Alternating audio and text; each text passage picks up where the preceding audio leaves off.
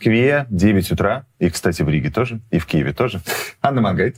Тихон Зитко. Это «Утро на дожде». А, теперь отныне каждый будний день с 9 до 11 утра а, мы будем с вами встречаться в эфире «Дождя», обсуждать главные темы дня, главные темы минувшего вечера и ночи, какие-то главные тенденции, скандалы, интриги. Я хочу напомнить, что это первое утро на дожде с февраля 22 года, так. да, то есть прошло достаточно много времени, как мы решились возобновить наш проект, потому что нам кажется, что очень важно прямо рано утром встречаться друг с другом. Итак, мы хотели бы обсудить самое важное, что произошло за эту ночь, что произошло вчера, и что мы хотели бы продолжить э, каким-то образом разминать сегодня. Итак. Ну, конечно, мы поговорим про главный, про главный скандал последних, э, последних суток. Это опубликованная прослушка разговора э, Евгения Пригожина. Евгений, вот я сразу ошибся. Иосифа Пригожина, конечно же. Я думаю, что и коллеги, эм, коллеги Пригожина в силовых структурах тоже, Украины тоже ошиблись. тоже ошиблись, когда искали, собственно, его какие-то телефонные контакты, телефонные связи. Да, конечно, Иосифа Пригожина а, и Фархада Ахмедова, э, бизнесмена, в прошлом сенатора. Будем это обсуждать сегодня неоднократно с э, большим количеством э, гостей, экспертов. Будем говорить о том, что происходит в Израиле, где накануне поздно вечером начались многотысячные протесты. Будем говорить даже о сибирской язве. Есть такой план на самом деле? Бессомненно, после того, как сибирская язва, язва, язва стала таким новостным явлением в России, многие боятся ее, что начнется распространение сибирской язвы, они много пишут, мы решили выяснить, действительно ли есть такая угроза. Ну и в конце эфира в 10.40 примерно мы ждем ваших звонков. А, Тиверейн Кол называется наш аккаунт в Телеграме, чтобы а, вы нам звонили и рассказывали, как вы столкнулись с э, одной из главных тем последних дней. Это массовой рассылкой эм, э, повесток из военкоматов. Мы об этом говорили много в эфире «Дождя». А, в целом ряде российских регионов была зафиксирована такая массовая рассылка этих, а, этих, э, этих повесток. И вот мы хотим попросить вас поделиться вашими историями. Можно это делать с лицом, можно это делать без лица, в смысле звонить. И к нам еще подключится Сергей Кривенко, который будет, ну, который специалист в э, вопросах призыва э, будет э, консультировать, комментировать, делиться своей информацией. Тиверейн Кол называется аккаунт в Телеграме, по которому, по которому можно, можно звонить. Но последнее важное э, техническое сообщение. По традиции, не забывайте, пожалуйста, ставить лайки. Таким образом, зрителей сразу становится больше. Вот сейчас здесь 3,5 тысячи человек, а лайков 779. Пусть будет больше лайков и больше зрителей. И если у вас есть желание и возможность, э, поддерживайте нашу работу, присылайте донаты через чат в Ютубе и по ссылке в описании tvrain.tv slash donate. А я хотела бы еще добавить одну деталь э, про те самые звонки в Телеграм, посвященные вот этим вот э, повесткам, которые приходят теперь к самым разным гражданам России в разные регионы, и присутствие юриста, э, специализирующегося на призыве и на мобилизации господина Криевенко в нашем эфире, он сможет консультировать вас онлайн. То есть вы нам звоните и сразу получаете рекомендации и консультацию. Мы опробуем новый формат, очень хотим посмотреть, что получается, хотим быть, что называется, полезными в данном, э, в данном контексте. Мы помним, как это было во время э, мобилизации, как нужна была людям помощь. Итак, переходим ну, конечно, к главной... Извини, Нет, не перейдем. Сделаю, сделаю последнее, последнее организационное, что ли, замечание, что все ваши соображения э, по поводу формата утреннего эфира, что вам нравится, что вам не нравится, чего не хватает, присылайте нам, пожалуйста, обязательно и в наш бот в Телеграме, и на почту newssobaka.tv будем внимательны за всем фидбэком ну да, комплименты мы тоже с удовольствием от вас получим. Можно и в чате, и в Телеграме, где угодно. Да, здесь нам пишет Эвелина в э, чате про ролик нашумевший. Интересно, что скажет Пригожин. Расскажете? Расскажем, конечно, но сейчас не об этом. Сейчас о том, что в Израиле накануне поздно вечером начались многотысячные демонстрации после того, как премьер-министр Бениамин Нетаньяху объявил об отставке министра обороны Йоаба Галанта, который, в свою очередь, призвал приостановить судебную реформу. Демонстранты перекрыли крупную автомагистраль Айлон в Тель-Авиве и прорвались к резиденции главы правительства в Иерусалиме. Некоторые протестующие жгли покрышки. Полиция оттеснила их с использованием водометов. Ну, сегодня ожидаются новые демонстрации в здании Кнессета. Кроме того, главы всех университетов объявили забастовку, к которой присоединились и некоторые колледжи. О забастовке может объявить и Всеобщая Федерация профсоюзов, правящей коалиции и партии Ликут. Тем временем произошел серьезный раскол. Ряд министров выступили против продолжения судебной реформы. К остановке реформы призвал и президент Израиля. Сегодня премьер-министр Израиля Нетаньяху, как ожидается, ожидается, выступит с обращением к нации. К нам из Израиля сейчас э, присоединяется Дмитрий Дубов, главный редактор службы новостей Девятого канала. Дмитрий, доброе утро. Слышите ли вы, слышите ли вы студию? Доброе утро. Вы знаете, Дмитрий, я думаю, что нужно начать все-таки еще раз объяснить нашей аудитории, почему весь Израиль выходит на улицы. Такого же никогда, на моей памяти такого очень давно не было, чтобы практически по полмиллиона людей единовременно выходили. Вот как сегодня ночью, когда вся страна вышла на улицу, несмотря на время суток. Что так э, возбудило, что ли, страну? Смотрите, если говорить о сути нынешнего конфликта, то получится длинно, нудно и очень как бы долго, а времени у вас на это нет. Дмитрий, вы а... профессионал, вы сможете коротко.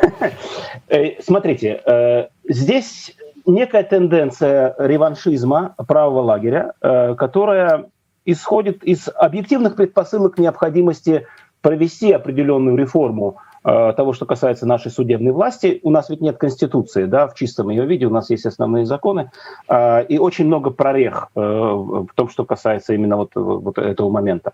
А Все это помножено на национальную травму правого лагеря событий почти 20-летних давности, когда было разбежевание и были э, эвакуированы еврейские поселения из, север... из Северной Самарии и сектора Газа. И тогда, в свою очередь, э, Верховный суд сыграл определенную и очень активную роль.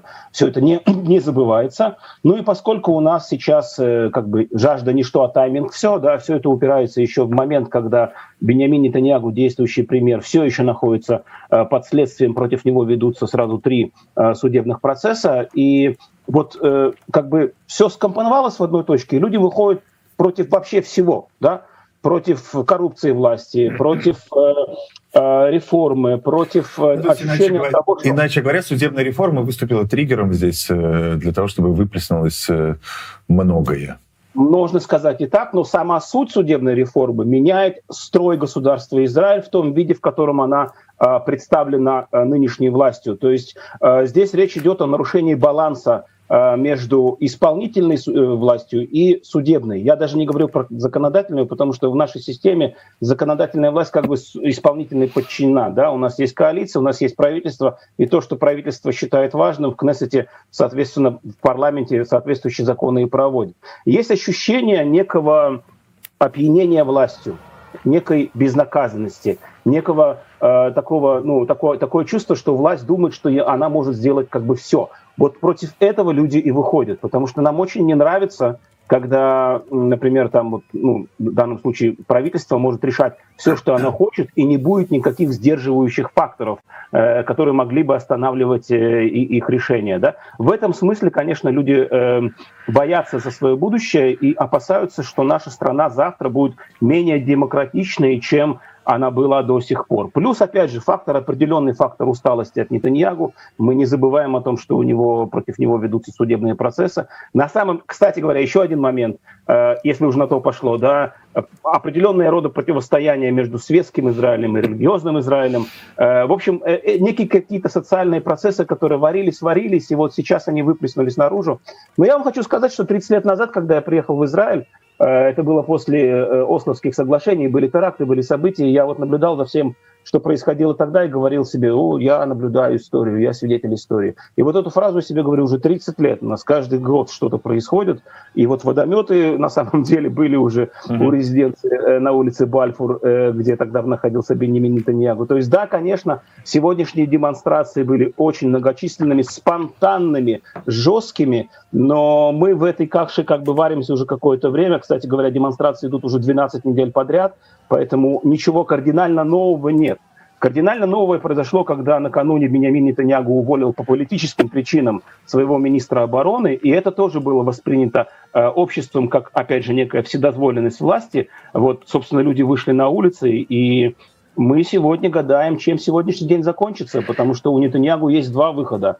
Либо продолжать реформу, и это начало конца, либо э, остановить реформу, скорее всего, это произойдет, и это тоже начало конца, поскольку это все привело уже к внутреннему расколу. Я вообще не уверен, сколько еще выдержит эта коалиция. Дмитрий, а скажите, пожалуйста, вот первое впечатление от происходящего, несмотря на гигантское давление снизу, ну, действительно какое-то феноменальное, э, кажется, что Нетаньяху принял решение сопротивляться до последнего, то есть держаться молодцом и не идти навстречу стране и народу. Это так нам близко.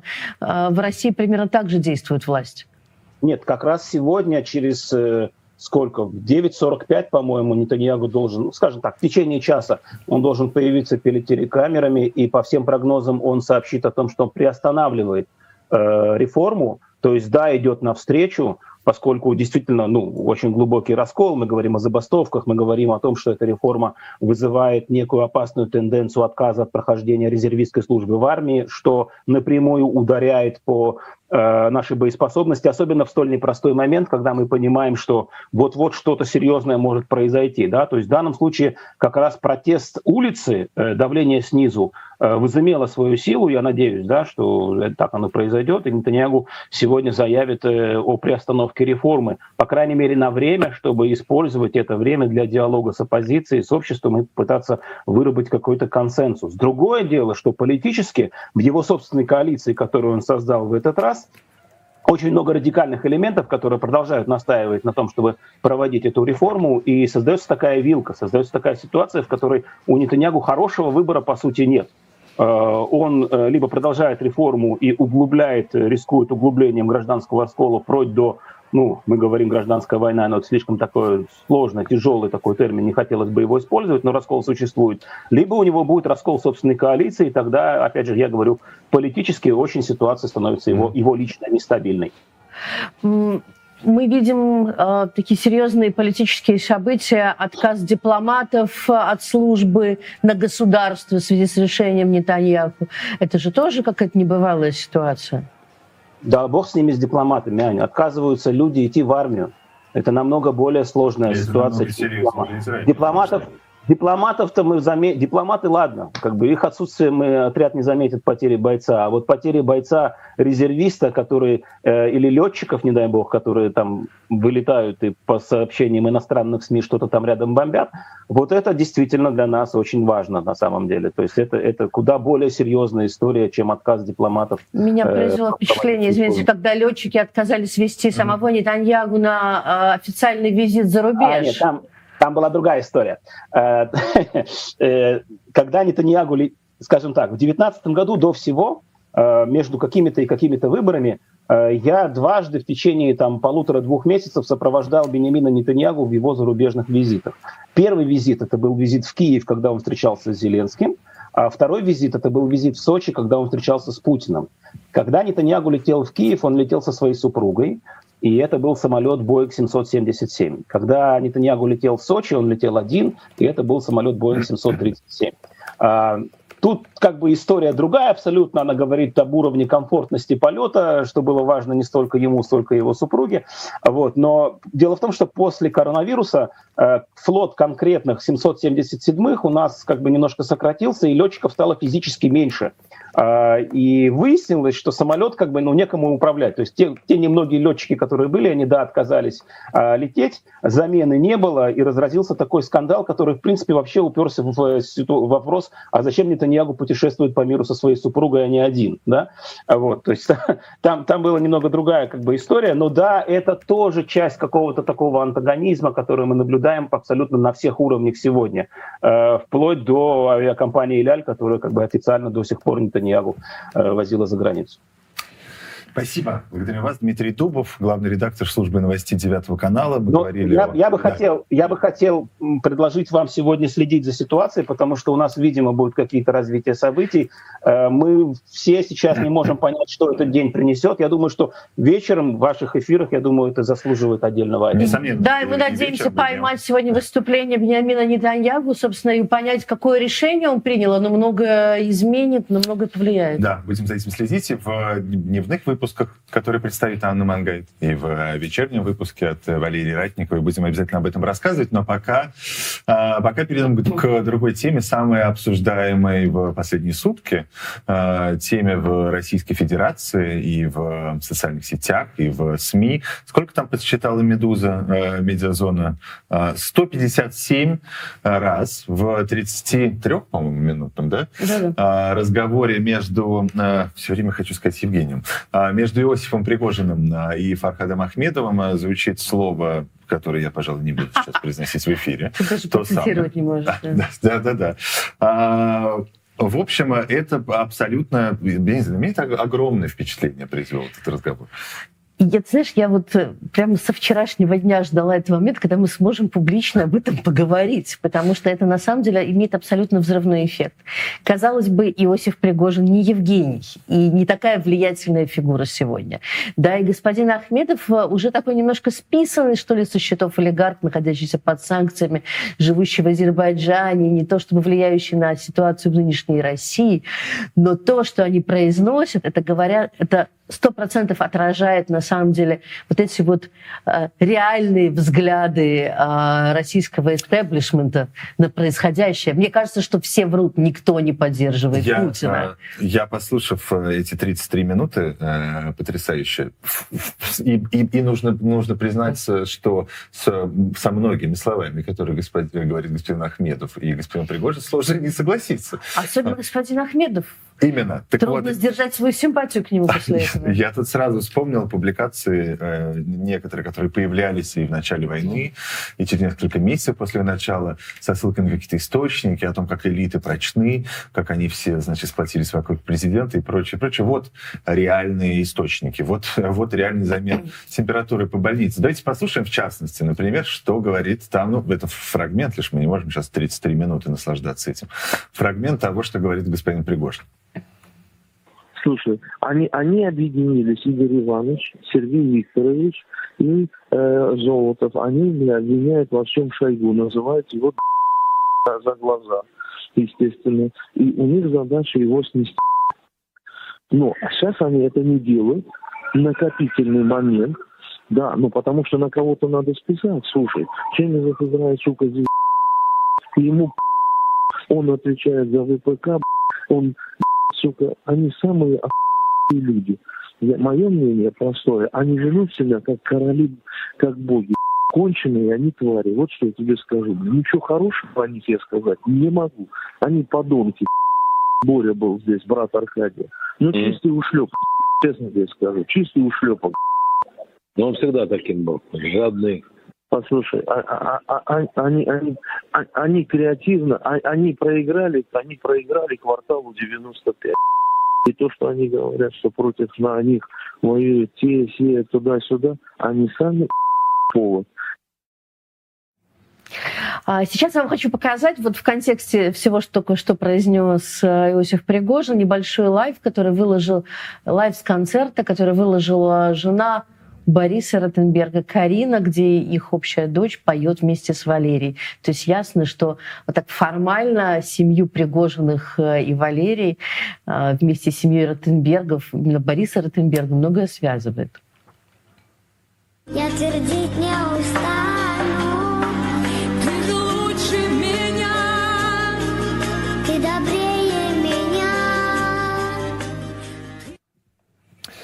Давайте сейчас э, мы послушаем еще фрагмент этого разговора, потом обсудим. Договорились. Да? Фархат Ахмедов, что говорит он? Лишь часть того, что он говорит в этой прослушке. Что мы построили? Что сделали? Медведев говорит, а у нас, говорит, дрова, угол не нужен, у нас у всех газ, у нас все. Нифига себе. В Туве, Туве 90% народов топит углем и дровами. Бурятии, они вообще как будто не из того света. Надули. Да, подонки, подонки. Подонки, просто. Просто подонки. И проливаем... Отняли у страны будущее. В общем, те, кто не видел э, целиком э, этот э, разговор или не слушал целиком, всячески рекомендую или рекомендуем. Я думаю, что ты тоже э, посоветуешь насладиться этим Ну, целиком. просто дотерпите до конца нашего утреннего эфира. Вот единственное, о чем я вас А прошу. пока ставьте лайки и приветствуйте вместе с нами в прямом эфире Дмитрий Колезев, главный редактор издания «Репаблик» и музыкальный критик Олег Кармунин. Доброе утро, приветствую вас обоих. Здравствуйте. Являетесь ли вы такими же поклонниками этого аудио, как и мы с Тихоном? Конечно, это главный политический хит, я думаю, на ближайшее время. Я хорошо, что у нас в эфире музыкальный критик с нами, потому что я жду каких-нибудь э, музыкальных технохитов. Помните в духе Алексея Вишни, который любил Да, так да, да. сэмплировать, сэмплировать разные политические заявления, и здесь их тоже, в общем, хватает для того, чтобы растащить на цитаты на годы вперед. Давайте, кстати, к разговору о цитатах послушаем сейчас еще одно э, фрагмент заявления господина Пригожина уже после э, того, как э, эта прослушка была опубликована и после того, как она разошлась по медиа и социальным сетям. Э, давайте посмотрим. Сейчас в интернете распространяется фальшивая аудиозапись с якобы моим голосом и разговором с одним э, влиятельным человеком. Я хочу сказать, что э, сегодняшние технологии нейросети позволяют подделать не только голос, но и беседу. А э, вы знаете, э, интернет превратился в такую большую помойку, где есть что-то полезное и, естественно, можно девальвировать, дискредитировать любого человека. Вы знаете, с момента, когда я прослушала этот вот знаменитый разговор, все это время я думала, что же сейчас будет с этими людьми, что будет э, с Иосифом Пригожиным, очень встроенным в вот этот вот мир современной власти человеком, который ничего никогда резкого не говорил, который не, как бы формально не уезжал из России, который участвует, чья жена участвует в разных больших правительственных концертах, хотя в концертах э, после кремлевских заявлений Путина, мне кажется, она не участвует, но все равно они абсолютно органически встроенные люди. А, Ну и, естественно, с господином Ахмедовым, который явно есть еще какие-то интересы в России, он сам говорил, что собирался в ближайшее время съездить в Москву. Москва одно из немногих мест, куда он, будучи под такими глобальными санкциями, может попасть. А, Олег, я хотела бы начать с вас. Как вы думаете, как так получилось, что, с одной стороны, такой органично вставленный в современный мир властный, такой провоенный э, Пригожин, вот оказался таким э, жестким оппозиционером? Да, я думаю, что все на самом деле во власти так считают. Ну, собственно, мы слышали об этом в разных от разных экспертов, но теперь мы в этом убедились. В этом, собственно, нет никакой новости. Да, они так считают, но они э, держат другое лицо для публики. Но э, в этом нет новости. Но в чем есть новости, мне кажется, что это важно, это то, как отреагировала власть на э, проступок Пригожина, как его тут же начали отмазывать э, телеграм-каналы и писать, что это фейк. Э, И я с удовольствием вчера читал, но вы посмотрите, э, как можно говорить, что в России топят углем? Посмотрите, какая прекрасная Москва, как она отстроилась. И это было настолько комично, но э, за комедией на самом деле э, нужно делать большие выводы, потому что, смотрите, у, у власти э, абсолютный монолит. И э, представитель власти сделал проступок. Что делает э, власть? Она начинает его отмазывать, А, хотя проступок достаточно серьезный. Человек действительно совершил огромное э, такое моральное нарушение, но люди начинают его отмазывать и говорить: нет, он наш. Мы его не тронем, мы скажем, что это фейк, потому что Иосиф наш. И на дожде мне это особенно важно сказать, э, и хочется передать привет Алексею Коростелеву.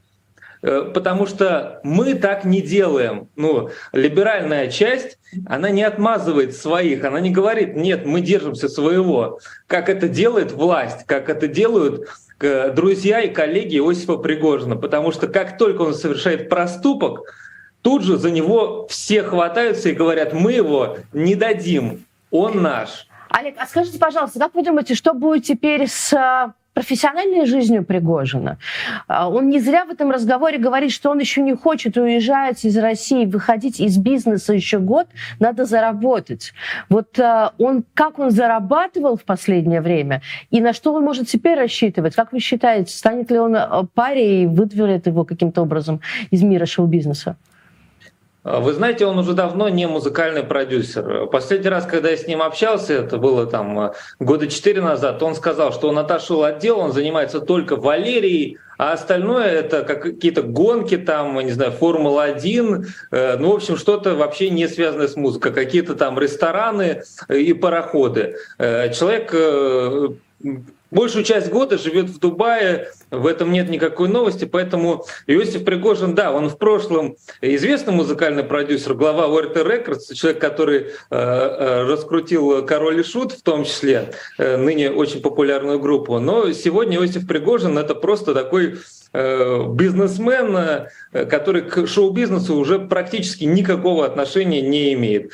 Поэтому э, я не знаю структуры его бизнеса, не знаю, как этот разговор может повлиять на его бизнес. Но что касается концерта Валерии, который пройдет в апреле, мы все следим, будет ли он отменен или что-то, может быть, какие-то изменения. Но мне кажется, вы знаете, ничего не произойдет. Концерт состоится, и все будет замечательно у Иосифа Пригожина. Дмитрий, а вы у себя в телеграм-канале назвали это, эту аудиозапись э, политической сенсацией. А, а можете немного развить тему? Что, что, на ваш взгляд, здесь сенсационного? И согласны ли вы с Олегом, что все пройдет гладко для всех участников и ничего для них не случится?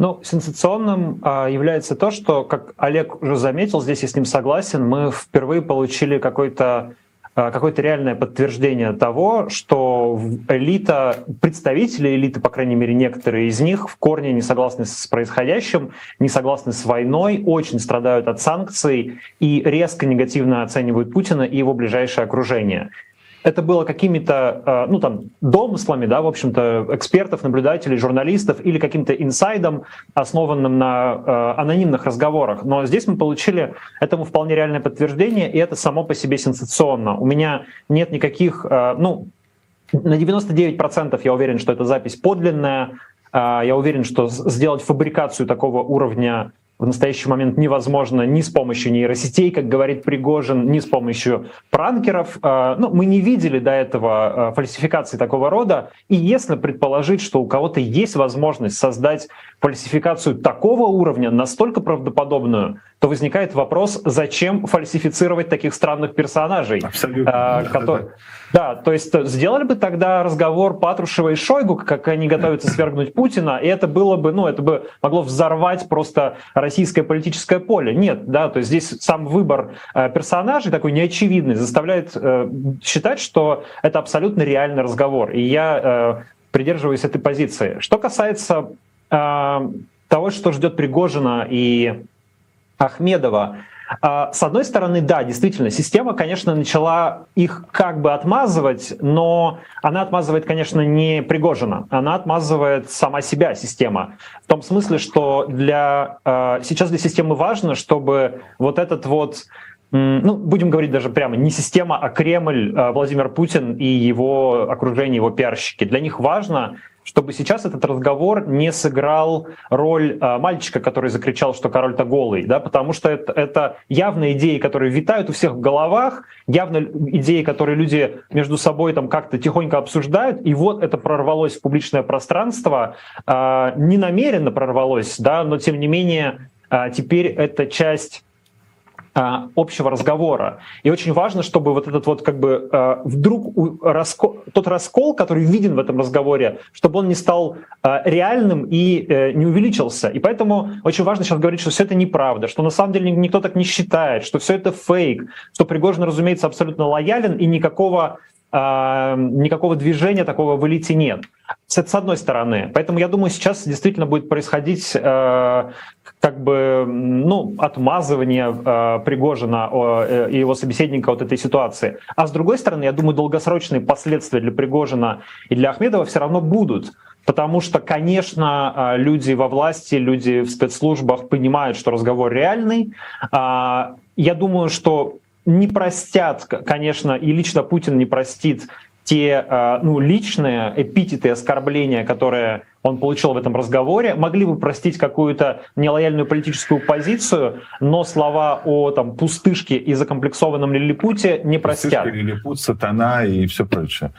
Да, поэтому я думаю, что последствия будут. А, я предполагаю, что, скорее всего, с бизнесом Иосифа Пригожина в России придется попрощаться. Я, ну, зная нашу систему, я бы на, на месте Пригожина и Ахмедова, в общем, эвакуировал из России все, что можно эвакуировать. Вчера Пригожин в интервью Фонтанке говорил, что он остается в Москве, все в порядке, чемоданы не собирает, но действительно у человека есть база в Дубае, и я думаю, что было бы разумно на эту базу перебраться и там э, сидеть и в России довольно долго еще не появляться. Еще, кстати, обратил внимание, что в этом своем видео, э, которое Пригожин опубликовал, и фрагмент, который мы показывали, который появился до его комментариев Фонтанки, во-первых, в комментариях Фонтанки он уже не утверждает, что это однозначно не он. Он, он говорит, частные разговоры, как вообще можно такое публиковать, я не до конца помню, чтобы я такое говорил. А, а в первом да, видео... Частичная правда, что да, называется. Да. А в первом видео он говорил, что это, это точно не он, но что, но что занятно, в этом видео он говорит, моя гражданская позиция известна, повторяет он несколько раз, и, и не говорит, в чем это, в чем это его позиция а, заключается. Потому, Почему? Знаем, потому, потому, что, потому что, как мы знаем из этого разговора, он на самом деле боится попасть под санкции. Ему тоже вот, не вот. хочется прямо поддерживать войну, да, поэтому он старается как-то в этой ситуации, значит, и оправдаться, но при этом и а, однозначно не поддерживать войну и Путина, чтобы не получить проблемы с той стороны, получить проблемы со своей там британской и швейцарской недвижимостью. Олег, а как вы считаете, может ли вот этот вот откровенный разговор привести к какому-то друг... дальнейшим камин например, среде шоу-бизнеса? Ну, люди захотят на самом деле открыться. Как вы думаете?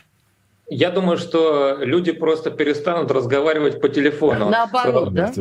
Да, у меня есть несколько знакомых, э, которые уже давно э, не разговаривают по телефону о каких-то э, важных и деликатных вещах и говорят, давай типа встретимся, или телефоны откладывают подальше.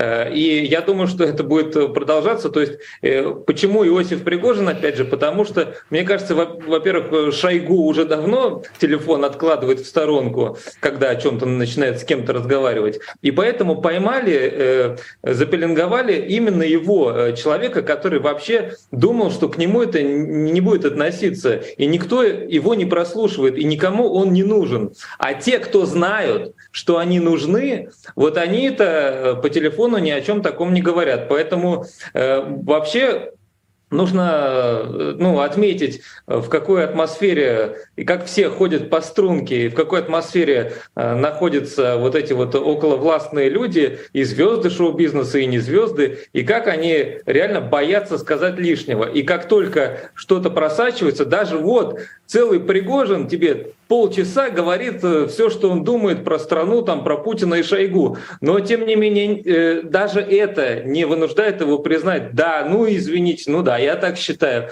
Даже в этом случае он Э, старается как бы все отменить и сказать, нет, я на самом деле считаю по-другому, правда, как э, по-другому он не говорит, но э, он, тем не менее, декларирует позицию за страну, там, за президента и так далее. И тут хочется реально спросить, как их так держат, что даже при наличии железных доказательств люди все равно стоят на том, что нет, мы там за Путина, за Россию, когда э, уже все доказательства очевидны. Поэтому я думаю, что не нужно надеяться, что сейчас пойдет вал каких-то там камин и признаний, потому что как раз этот случай показывает, что ничего не произойдет. Только э, прослушки, только сливы э, из частных разговоров, которых будет становиться все меньше и меньше. И люди будут уже просто перемигиваться друг с другом и говорить, ну что, ты понимаешь? Я все понимаю.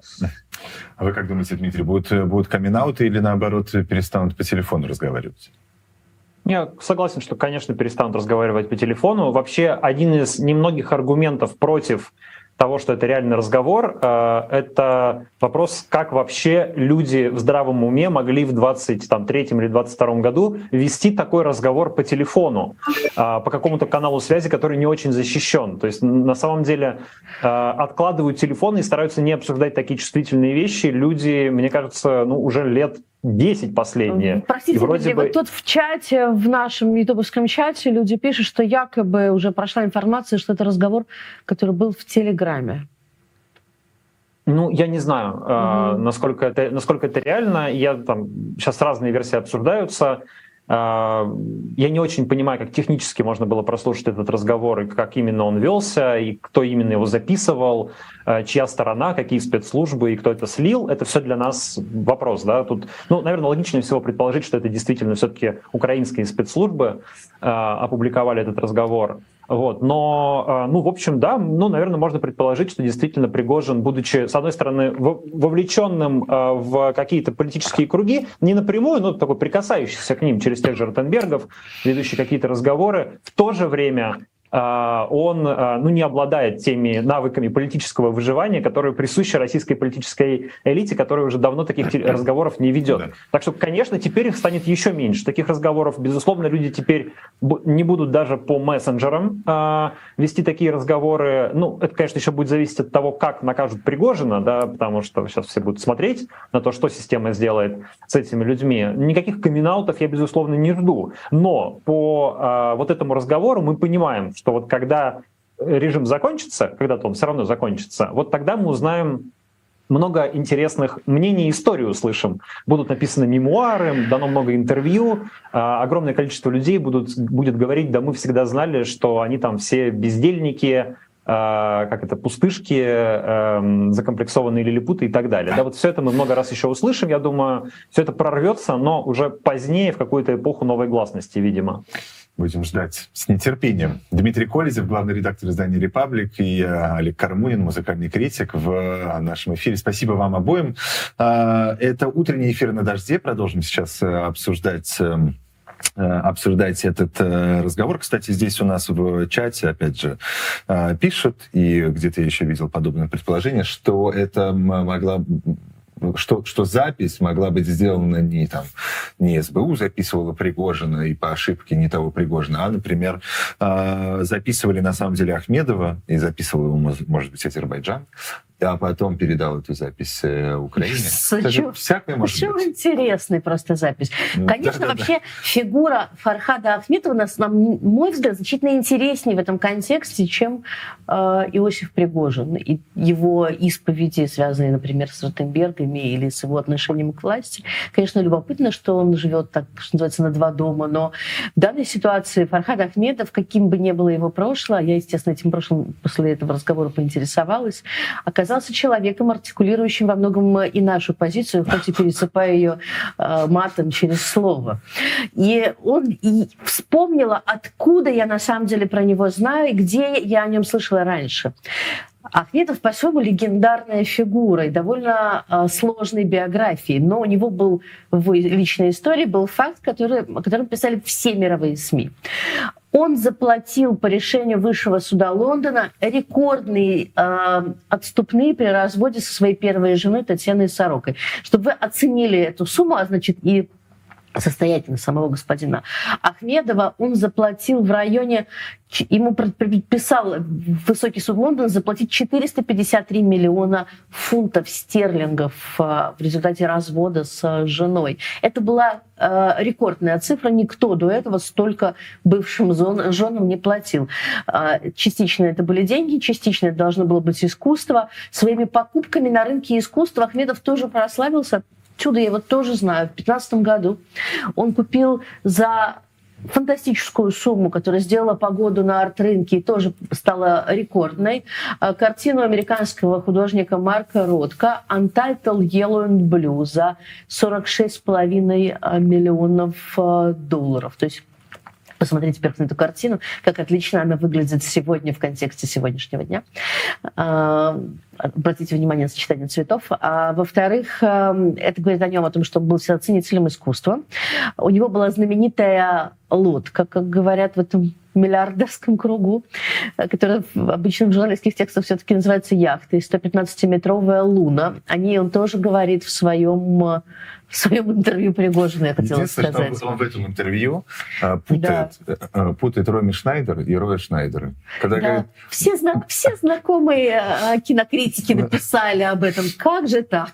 Действительно говорит, смотри, смотри фильм «Весь этот джаз» и говорит, что в нем Роми Шнайдер, а в нем не Роми Шнайдер, а Рой Шнайдер. Но мы сейчас мы поговорим более простим подробно. ему, мы простим ему это. Так и быть, так и быть, обязательно. А, поговорим сейчас более подробно о фигуре а, Фархада Ахмедова. А, у нас э, сегодня а, мощное присутствие издания «Репаблик» в а, нашем эфире. Но э, мы, мы ждем, что к нам присоединится главный редактор журнала «Деньги» на платформе «Репаблик» Ольга Проскурина. Ну а пока давайте еще немножко насладимся высказываниями господина Ахмедова.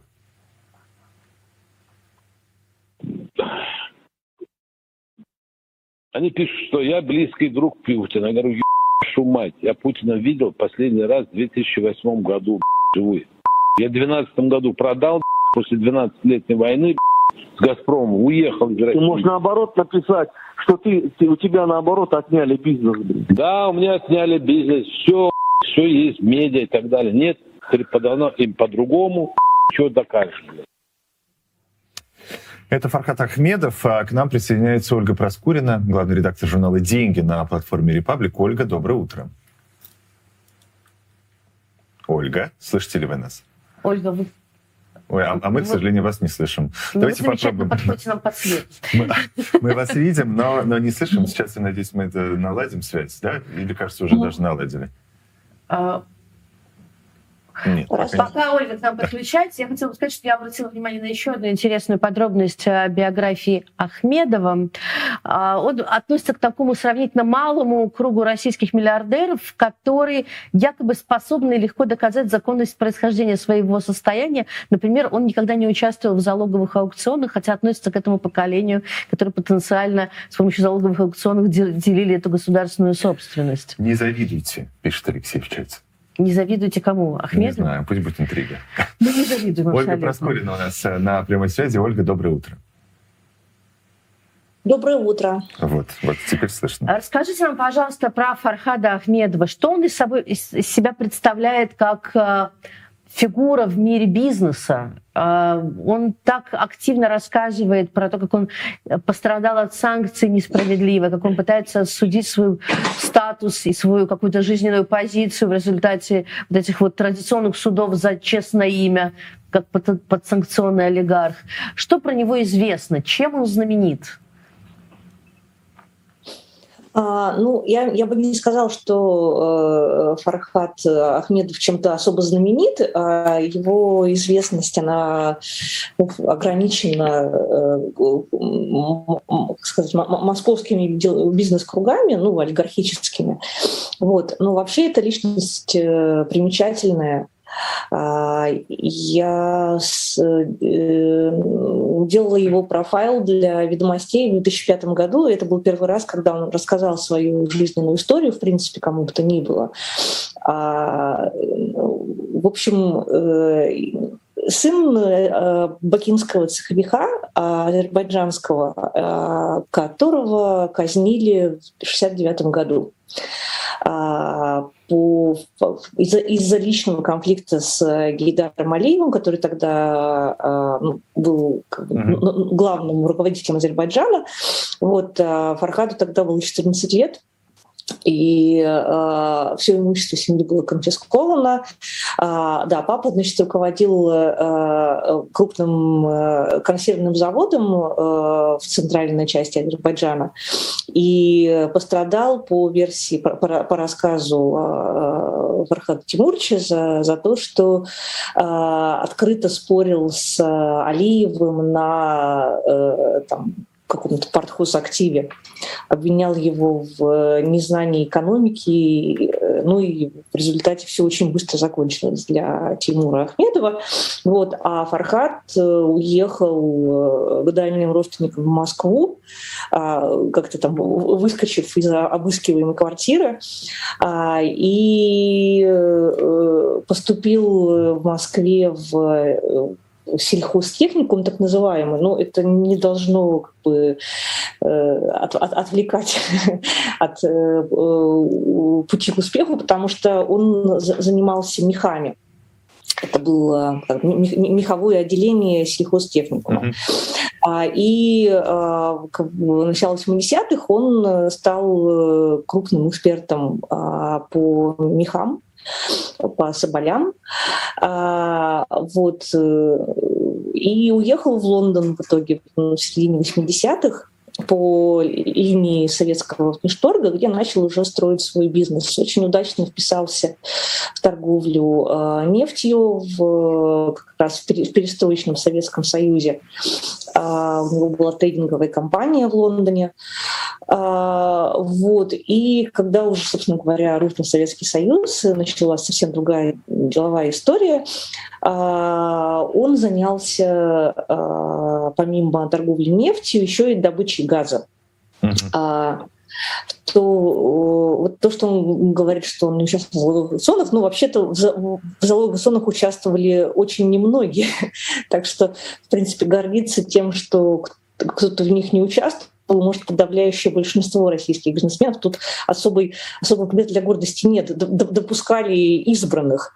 А, друзья, например, Ахмедова из Альфа Групп, а, а, Фридман и Авен, они вот тоже не участвовали в залоговых аукционах. Ну и что? Это нисколько им не помешало построить, э, стать супербогатыми людьми. Вот. Открытие, ну, я, в общем, я прошу прощения, я вас перебью. Просто спрашивают тоже наши зрители, многие в чате, а где он сейчас находится? Он все последнее время находится в Азербайджане. Так, так ли это? Ну да, он, э, а, э, собственно, это тоже была такая, не знаю, линия, которую пытались выдерживать э, многие супербогатые россияне, вроде того же Фридмана и Авина, а, максимально дистанцироваться от России, от российских властей, выйти в кэш как можно выгоднее, и дальше уже как бы жить в таком в счастливом, светлом hereafter, что называется. Вот. А, он в, в, был сенатором в середине 2000-х как, как раз от Краснодарского края, а потом от э, Ямало-Ненецкого округа, где, собственно, у него был газовый бизнес. А в 2009 году он э, перестал быть сенатором, окончательно рассчитался с «Газпромом» э, по э, значит, продал э, свою компанию «Нуртгаз» а, в 2012 году. Там была долгая история корпоративным конфликтом в 90-е, 2000-е. А, ну, вышло вот он ночь... рассказывает Пригожину, что в 2013 году у него забрали бизнес.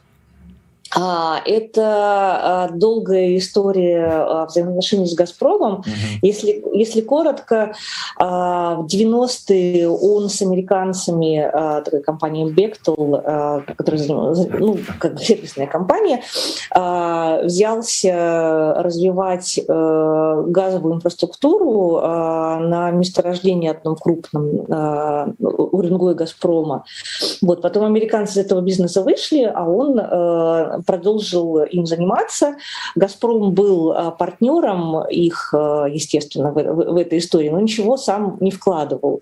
А, вот, и Ахмедов, который ну, там, к этому моменту уже его состояние исчислялось а, десятками, а то и сотнями миллионов долларов, он начал сам вкладывать средства в это месторождение. Вот. А, и добыча газа началась там как раз к приходу Путина во власть, естественно, к приходу э, питерских в «Газпром». А, и э, новая команда «Газпрома» в главе с Пиллером начала а, как бы наводить порядок, э, забирать понравившийся им э, бизнес у частных партнеров «Газпрома», ну, которые туда пришли при прежнем руководстве. Соответственно, а, он тоже попал под эту раздачу, что называется, да. но был, э, не знаю, к нему было другое отношение, чем, не знаю, к тому же Якову Голдовскому, например, который был в похожей ситуации. Его арестовали прямо в приемной э, кабинета Миллера, например, и он после этого отдал свой бизнес «Газпрому» такие. Вот. А, значит, Ахметов, он э, сумел после серии судов, э, вполне таких цивилизованных разбирательств, э, продать компанию «Газпрому».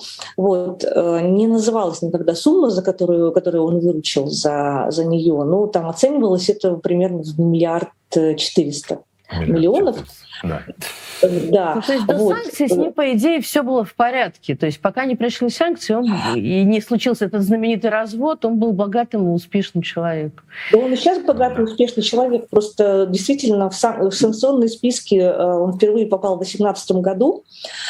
А, Это сейчас, вот. сейчас мы, я думаю, не, не, не уложимся в, в Конечно, да, но это, весь, это, это большая история. Вот, эфира, потому что да, очень, очень, очень многослойный, многослойный человек, как мы видим, и на самом деле и то, что он говорит в этом разговоре с Пригожиным, тоже можно с разных сторон рассматривать. Мы вот мы обсуждали с Аней, что здесь и разговоры про санкции, и разговоры про то, как эти бизнесмены под санкциями живут, и как они пытаются из-под них выйти. Спасибо, Ольга Проскурина, uh-huh. главный редактор журнала «Деньги» на платформе «Репаблик». В утреннем эфире э, «На дожде» мы говорили о Фархаде Ахмедове. На самом деле мы вернемся сегодня еще к разговору об этой прослушке. В следующем, в следующем э, часе ну, будем да, говорить конечно, с Романом Маниным. Историческая, историческая прослушка. Ну, а я хотела бы напомнить вам, что э, все-таки мы работаем на России, и рассказать про одну из любопытных небольших российских новостей, э, на которые обратили внимание наши коллеги. Итак, в Москве на больших электронных баннерах а, появилась информация, как нужно собирать тревожный чемоданчик. Посмотрите, вот а, это, если я не ошибаюсь, а, рядом с парком Горького такой большой э, электронный билборд, и там подробно рассказывают, что нужно положить. Вот фонарик, аптечку, да, а, какие-то вещи и так далее. Конечно, подобный, а, подобный анонс, подобная информация в любое другое время довоенное выглядела бы исключительно странно. Теперь кажется своевременной. Мы знаем, как, например, беспилотники э, взрываются буквально вот вчера в Туле, да, Тульская, Тульская область, а это два шага буквально до Москвы. Э, мы хотели бы проконсультироваться, что ли, с Григорием Тамаром, историком, капитаном армии обороны Израиля в отставке, журналистом и военным, о том, что должно быть в тревожном чемоданчике? Действительно ли, на его взгляд, как э, военного эксперта, э, Россия и Москва, в частности, уже в той ситуации, когда этот чемоданчик нужно на, на всякий случай собрать. Григорий, здравствуйте. Доброе утро. Здравствуйте, доброе утро. Итак, как вы считаете, действительно ли а, жители Москвы находятся в той опасности, когда нужно иметь все-таки при себе тот самый тревожный чемоданчик, который рекомендует собрать а, российская МЧС? Ну, Израиле тревожный чемоданчик рекомендуется иметь любому гражданину. Э, это скорее не чемоданчик, а сумка. Поэтому я считаю, что в целом э, любой человек должен иметь подобное, подобный предмет у себя дома. Э, когда началась война, эм, более года назад, я обратился с открытым письмом гражданам Украины с рекомендациями конкретными по предметно, что необходимо положить в этот чемоданчик. Но прежде всего, конечно, все говорят про аптечку. При этом э, большинство людей не понимают, какие медикаменты и медицинские аксессуары туда нужно класть. Я не смогу в таком коротком сюжете объяснить конкретно, что туда нужно положить, но советую обратиться к профессионалам для формирования аптечки. Хочу лишь напомнить, что те люди, которые являются э, больными хроническими заболеваниями, необходимо положить какое-то количество медикаментов, которые могут храниться вне холодильника и на первые несколько дней могут обеспечить вот э, постоянный прием медикаментов, допустим, гипертоники, которые принимаются на постоянной основе препарата от давления, это важно. Эм, теперь, э, вещи, о которых люди не думают, э, копии документов, отсканировать копии паспортов, там, каких-то других документов водительских прав, чтобы просто ксерокопии лежали в этой сумке. Эм, люди, которые уже возрастные там или в силу других причин пользуются очками, иметь там очки. Обязательно иметь радиоприемник на батарейках Э, фонарик, э, спички, небольшую бутылку воды пресной, которая должна там лежать, хотя бы литр. Э, ну, антисептики, понятно, различные медицинские препараты, но еще раз говорю, об этом трудно в таком коротком сюжете подробно рассказать, но в целом необходимо, я считаю, любому гражданину без относительно к региону проживания иметь дома подобное, предмет. В какой ситуации он нужен все-таки? Вот когда, э, когда тот звонок, когда ты должен его схватить и бежать? Ну, все мы можем оказаться в ситуации стихийного бедствия, землетрясения, пожар. То есть это безотносительно, безотносительно, так сказать, каких-то ситуаций, связанных со сферой безопасности. Но если объявляется воздушная тревога, то, естественно, человек должен взять подобный предмет и либо спуститься в бомбоубежище, либо, если это стандарт э, строительства, где есть комната безопасности, как у нас в Израиле, например, во многих жилищах, укрыться в подобной комнате. Если же у него нету подобных, э, так сказать, возможностей укрыться, то это может быть первый этаж лестничного пролета, это может быть полуподвальное помещение или подвальное, это э, если человек, ну, вообще нет, это частный сектор, где там проживает человек, то, по крайней мере, постараться укрыться в какой-то канаве, не рядом с высокими стенами, чтобы его не завалило, ну и так далее. То есть, опять же, рекомендаций очень много, они общеизвестны, я не хочу повторяться, но выходя из э, жилища, безусловно, нужно подобную жилку взять с собой. Спасибо. Благодарю вас, Григорий Тамар, историк, капитан армии обороны Израиля в отставке, журналист военный. Здесь в чате наши зрители пишут, что у Владимира Путина свой тревожный чемоданчик у него не... Создающий тревогу, Создающий тревогу, да. да. И, кстати, об этой, об этой тревоге мы сегодня тоже поговорим. О, о том, что Путин объявил, что Россия разместит ядерное оружие в Беларуси. Но чуть позже. А пока давайте я напомню, что это утренний эфир на дожде, а, который с сегодняшнего дня вернулся в на дождь. Я, я не знаю, как здесь избежать тавтологии. Либо, либо вернулся в эфир, либо вернулся в утро, либо вернулся на дождь. А, каждое утро с э, понедельника по пятницу с 9 до 11 смотрите в нашем... А, смотрите на дожде. Утренний эфир. Здесь сейчас с нами почти 22 тысячи человек в Ютубе э, и на других платформах тоже. Но вот в Ютубе почти 22 тысячи. Поставьте лайк. Нас с вами станет больше, а то лайков здесь меньше 5 тысяч, а смотрит 22 тысячи. И поддерживайте дождь ресурсе, если у вас есть такая возможность и желание, это можно сделать через чат YouTube а, и по ссылке в описании tvrain.tv slash э, donate, конечно, нам э, важнее всего, если у вас есть возможность подписаться на регулярные э, донаты. Это позволяет нам как-то планировать свою жизнь. Но еще я хочу напомнить, что в конце второго часа в один 10.40 мы будем принимать ваши звонки. Тиверейн Кол, именно так называется наш телеграм-аккаунт, на который мы будем принимать ваши звонки с вашими историями о том, как вы сталкивались с рассылкой повесток из военкоматов. А в последние недели активно в разных регионах это происходит. Ну, а я хотела бы проанонсировать, еще мы сейчас с вами будем говорить. Это еще одно такое, еще один портретный разговор об еще одном героя. Я не могу сказать, что это герой дня или недели. Это, к сожалению, герой нашего времени. Такое лицо нашего времени. Вот будь моя воля, я бы в этом чеке вообще не разговаривала, если бы он так не влиял, к сожалению, на реальность. Издание «Холод» а, а, написало большой материал, профайл, а, связанный с Владимиром Соловьевым, о нем. И я из него узнала очень много нового. Все-таки Соловьев перед тем, как стать таким монстром пропаганды, прошел очень любопытный длинный путь, и вот в нем, в этом материале можно найти для себя ответ, как люди превращаются в это. Итак, с нами на связи будет сейчас Алиса Остапчук, специальный корреспондент издания «Холод», теперь биограф Соловьева. Алиса, здравствуйте, вы нас слышите? Доброе утро. Сколько, сколько да. вы провели так времени? окрестили вы меня Сколько вы провели времени с этим, с этим приятным человеком, э, изучая его в прошлое и настоящее?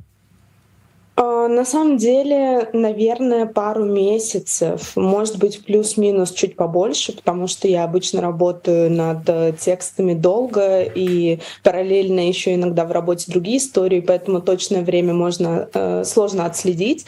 Вот. Но что точно можно сказать, что где-то, мне кажется, с осени я читала книжки Владимира Соловьева, а его у них очень много, э, смотрела его эфиры, к сожалению, и э, общалась общалась с людьми или пыталась поговорить с людьми, которые хотя бы как-то с ним общались, соприкасались, потому что понятно, что тут э, количество спикеров будет ограничено, то есть совсем близкие люди разговаривать, конечно, не будут.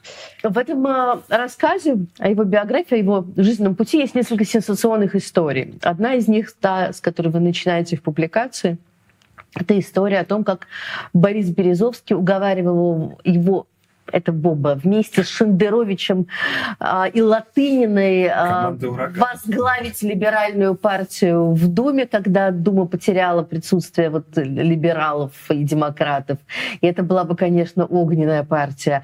А потом и вовсе стать потенциальным президентом России. Вы не могли бы чуть детальнее рассказать эту историю нашим зрителям? Я уверена, им тоже будет интересно. Да, эта история меня тоже очень сильно удивила, потому что для меня это, конечно, прям такая история. Я э, совсем была маленькой, когда были эти события, mm. вот, поэтому открыла ее для себя заново. А, начинается текст с того, что Владимир Соловьев э, летит э, в Лондон к Березовскому, и на тот момент э, на телевидении задерживали зарплаты, и как раз одна из версий это то, что Березовский поехал Березовский сказал, значит, что вот можем порешать какие-то вопросики, связанные с деньгами. И Соловьев, который к тому моменту был еще и бизнесмен, он поехал, значит, эти вопросы решать о зарплатах на телевидении, но о своих собственных зарплатах и о зарплатах команды. Вот. Но на самом деле предложение было э, не столько касалось зарплаты, с зарплатами они так ничего не решили. Предложение было следующее. Березовский э, сказал Соловьеву, что тот может возглавить партию, которая должна будет э, стать заменой, ну то есть подходил уже к концу срок Владимира Путина, и вот предполагалось, что значит следующим президентом России может стать э, Владимир Соловьев. И в этой партии, а, собственно, эту историю я узнала от э, Виктора Шендеровича, и как раз э, якобы вот первые три места в этой партии должны были распределяться так, что туда вошел Соловьев, Шендерович и Юлия Латынина. Но хотя Юлия Латынина отрицает, э, что вообще такие разговоры были. Я, простите, уже вижу этот рекламный плакат, эти профили, как они вместе идут на выборы. Да, такая троица. А, еще одна история, которая меня эм, заинтересовала, удивила в этой, э, в этой биографии, которую я не знала. Он вместе учился вместе с, При, с Фридманом и Сурковым, как выяснилось, да? А, да. И насколько он... Сурков в связи с тем, что они учились вместе, влиял на него и на его биографию на протяжении жизни? А, тут, конечно, сложно отследить, а, но а, часть спикеров мне говорили, что, конечно, дружба с Сурковым или какое-либо знакомство с ним в начале 2000-х было хорошим плюсом к биографии, связанные с телевидением или с политикой. Вот, поэтому тут, э, э, как говорит, свечку никто не держал, но я думаю, что э, довольно большое значение это имело, а, поскольку в своих многочисленных книгах Владимир Соловьев, а он как раз очень четко распределяет, там, кто у него положительные герои в российской политике, а кто отрицательные. Вот Сурков один из тех людей, которых он там с начала 2000-х хвалит и очевидно очевидно, у них, э, может быть, изначально не было каких-то близких отношений, но он, по крайней мере, явно хотел какой-то дружбы и знакомства с ним, а может быть, и познакомившись с ним, как-то вот пытался эти отношения улучшить. И я думаю, что рано или поздно это свою роль, э, конечно, могло сыграть. А другое дело, что э, у Соловьева возникали, в принципе, проблемы и в 2000-х, там, в 2010-х, когда его увольняли с телевидения. То есть есть не то, чтобы он тогда находился под каким-то покровительством таким абсолютным. Вот. Но рано или поздно это свою роль сыграло. А, Еще меня поразило, что, оказывается, он собирал, депутат, э, собирал подписи в поддержку Джорджа Буша старшего и вообще участвовал в его избирательной кампании. А, да, это вот э, один из э, тех моментов, про которые у меня как-то очень хорошо э, сказал один из спикеров. Он сказал, что вот когда мы смотрим в кино на какого-то злодея, и там есть ну, как, какая-то его предыстория, да, когда он уже становится злодеем, мы начинаем обращать внимание, что вот были эти красные флажочки, значит, в его биографии, по которым можно было сказать, как же он дойдет до жизни такой. И вот э, для меня у Соловьева эти красные флажочки — это какая-то его беспринципность во многих политических вопросах. То есть все таки он уже взрослым человеком в 90-е едет в США. И э, при этом он собирал там подписи не только в поддержку Буша, да, то есть тут у него могут совпадать политические взгляды, но он там собирал подписи в поддержку э, американских солдат э, в Ираке, И э, в какой-то момент э, он сам в своей книге вспоминает, как, значит, подходит на улице э, к одному из американцев и с акцентом, видимо, говорит, что вот давайте соберем подписи за наших мальчиков. И тот его спрашивает, за каких мальчиков? Ну, как бы вы из какой вообще страны? Вот. И Соловьев как бы так над этим иронизирует, что вот такие моменты бывали в биографии. Поэтому, да, мне кажется, что уже тогда было понятно, что он не чурается вот каких-то таких идеологических вещей в процессе э, продвижения себя и обретения какого-то нового социального статуса.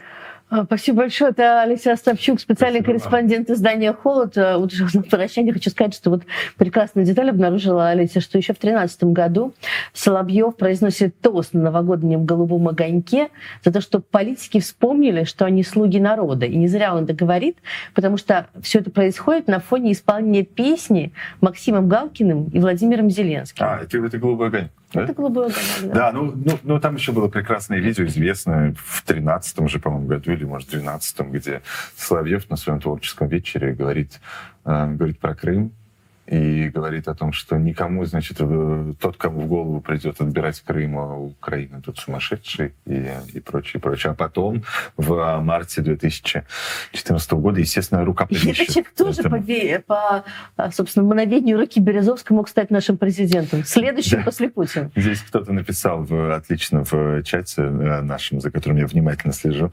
А, и интересно, что, что Соловьев обсуждает в своих телефонных, телефонных разговорах, после там телефонного разговора а, Иосифа Пригожина и Фархада Ахмедова. Но а, давайте еще а, об одной теме поговорим. А, коллега, с позволения сказать, Соловьева, а, Дмитрий Киселев очень любит, э, ну, хотя и сам Соловьев тоже любит про это говорить, про, а, про то, что стоит только нажать на кнопку Владимиру Путину и ядерное оружие, и то, и это, и, и, и, и, и, и не смешите наши Искандеры, и не смешите наше тактическое Вообще, ядерное так оружие. часто стали упоминать ядерное оружие, что оно перестало так пугать, как оно пугало еще год назад, любое упоминание о нем. А, Владимир Путин заявил, что Россия при этом намерена разместить на территории Беларуси тактическое ядерное оружие. По его словам, об этом он договорился с Александром Лукашенко. Как утверждает Путин, на территории Беларуси до 1 июля будет закончено строительство хранилища для тактического ядерного оружия. Это ну, просто поводом послужило, наверное, заявление замминистра обороны Великобритании, что они собираются поставлять снаряды на Украину с объединенным ураном. Но, э, ну, повторяю, это так или иначе связано с ядерными технологиями. Это очевидная вещь. Но, но даже вне э, контекста вот этих событий, этого заявления, э, Александр Григорьевич Лукашенко давно ставит вопрос о том, чтобы разместить на территории Беларуси российское тактическое ядерное оружие. Но здесь тоже нет ничего необычного. Заявление Путина о размещении ядерного оружия в Беларуси уже подверглось критике в Украине и на Западе. Киев потребовал созвать внеочередное заседание Совета Безопасности ООН. А глава дипломатии Евросоюза Жозеп Барель призвал Беларусь не размещать у себя российское ядерное оружие, заявив, что в этом случае, в случае размещения, она может столкнуться с новыми санкциями. А к нам присоединяется Екатерина Глот, сотрудник Европейской сети лидерства и Центра анализа европейской политики. Екатерина, доброе утро.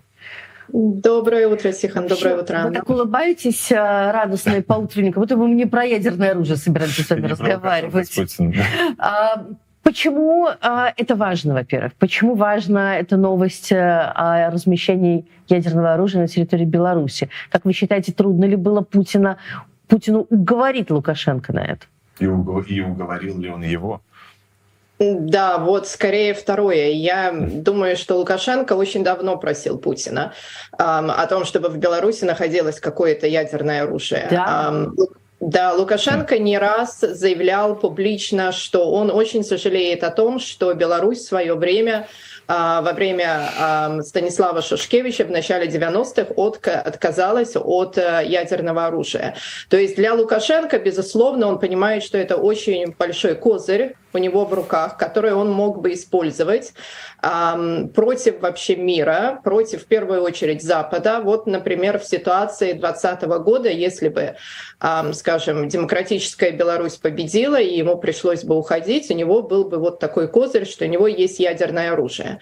Поэтому я думаю, что он до сих пор просит Путина об этом, и это скорее Путин ему не доверяет и не эм, предлагал такое оружие.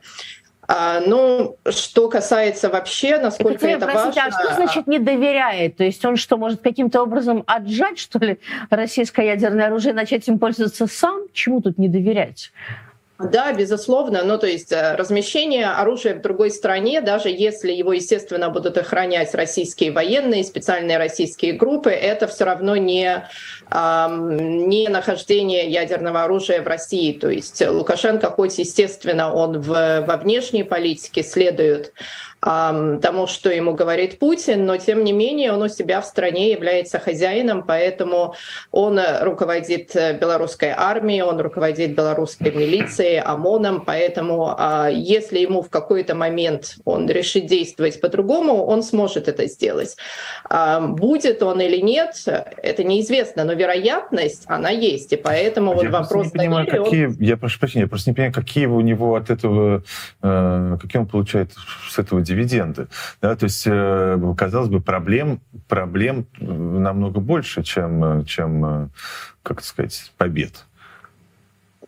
Ну, проблемы, какие у него могут быть проблемы? Очередные санкции, да, санкции неприятно, но ведут ли их санкции? Вот это mm-hmm. вот второй вопрос. Несмотря на то, что вы процитировали о Бареле, надо, естественно, помнить, что санкции вводятся всеми странами. И, например, представить, то есть должен быть консенсус, представить Венгрию, которая соглашается на санкции, эм, достаточно сложно.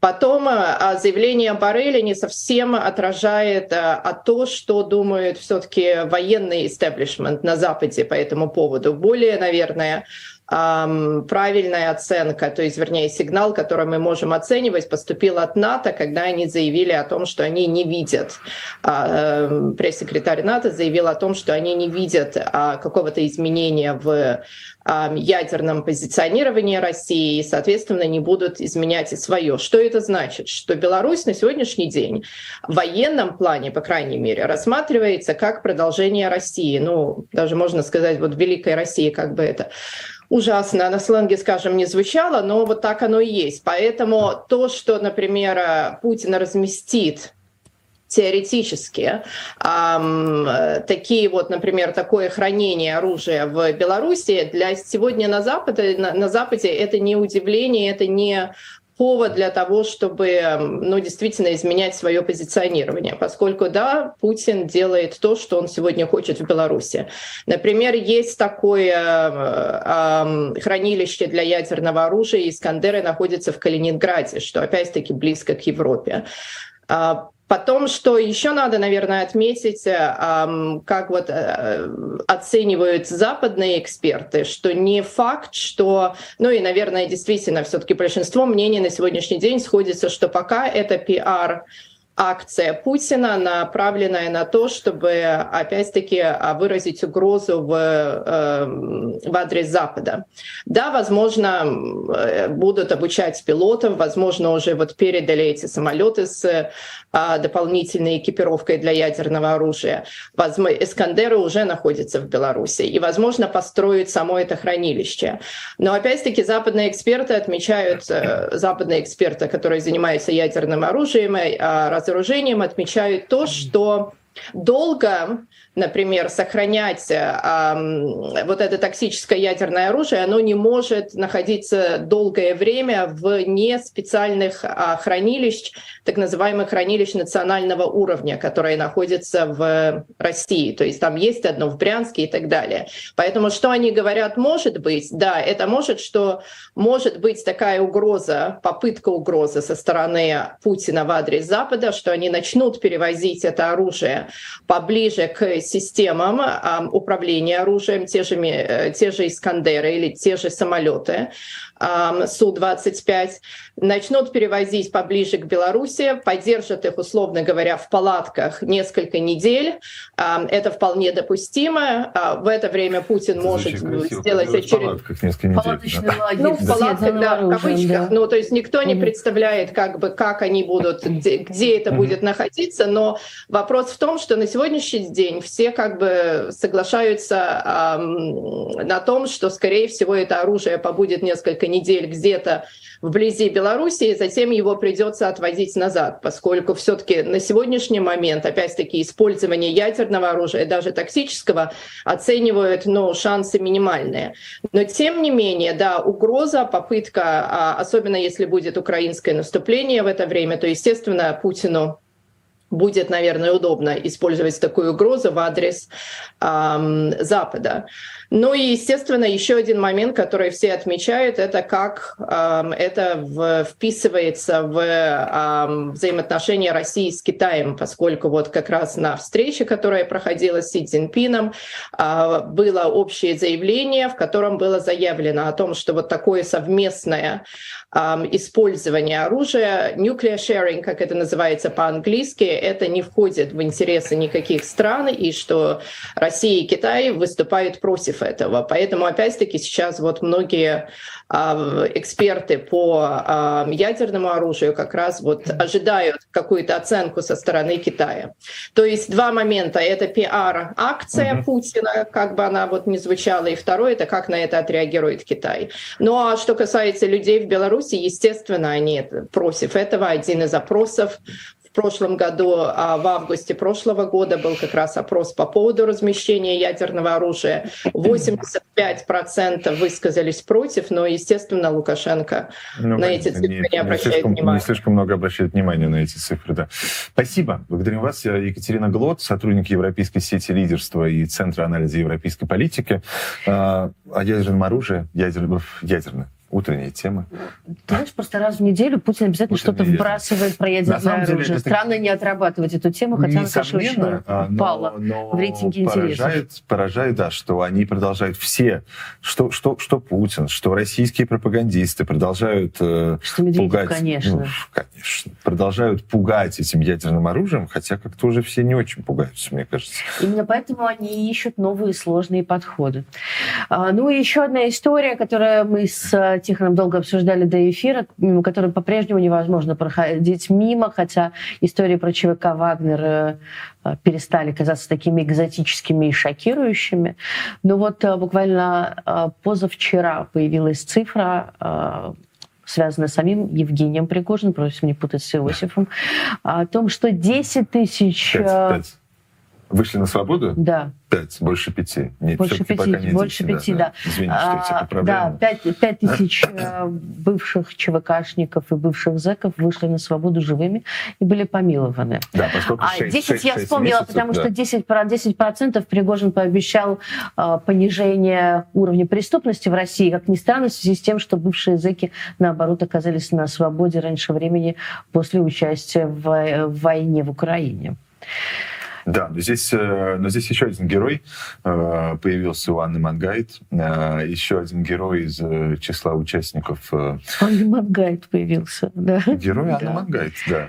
А, из числа участников российско-украинской войны со стороны России зовут его Питбуль. Он герой специальной военной операции по денацификации, как пишет наш коллега Илья Шепелин. А, я не знаю, был ли он награжден или э, еще пока не был, но а, будет наверняка. А, он активно принимает участие в боевых действиях со стороны... А, получил орден мужества, прошу прощения. Давайте посмотрим, что это за прекрасный персонаж. Вот он.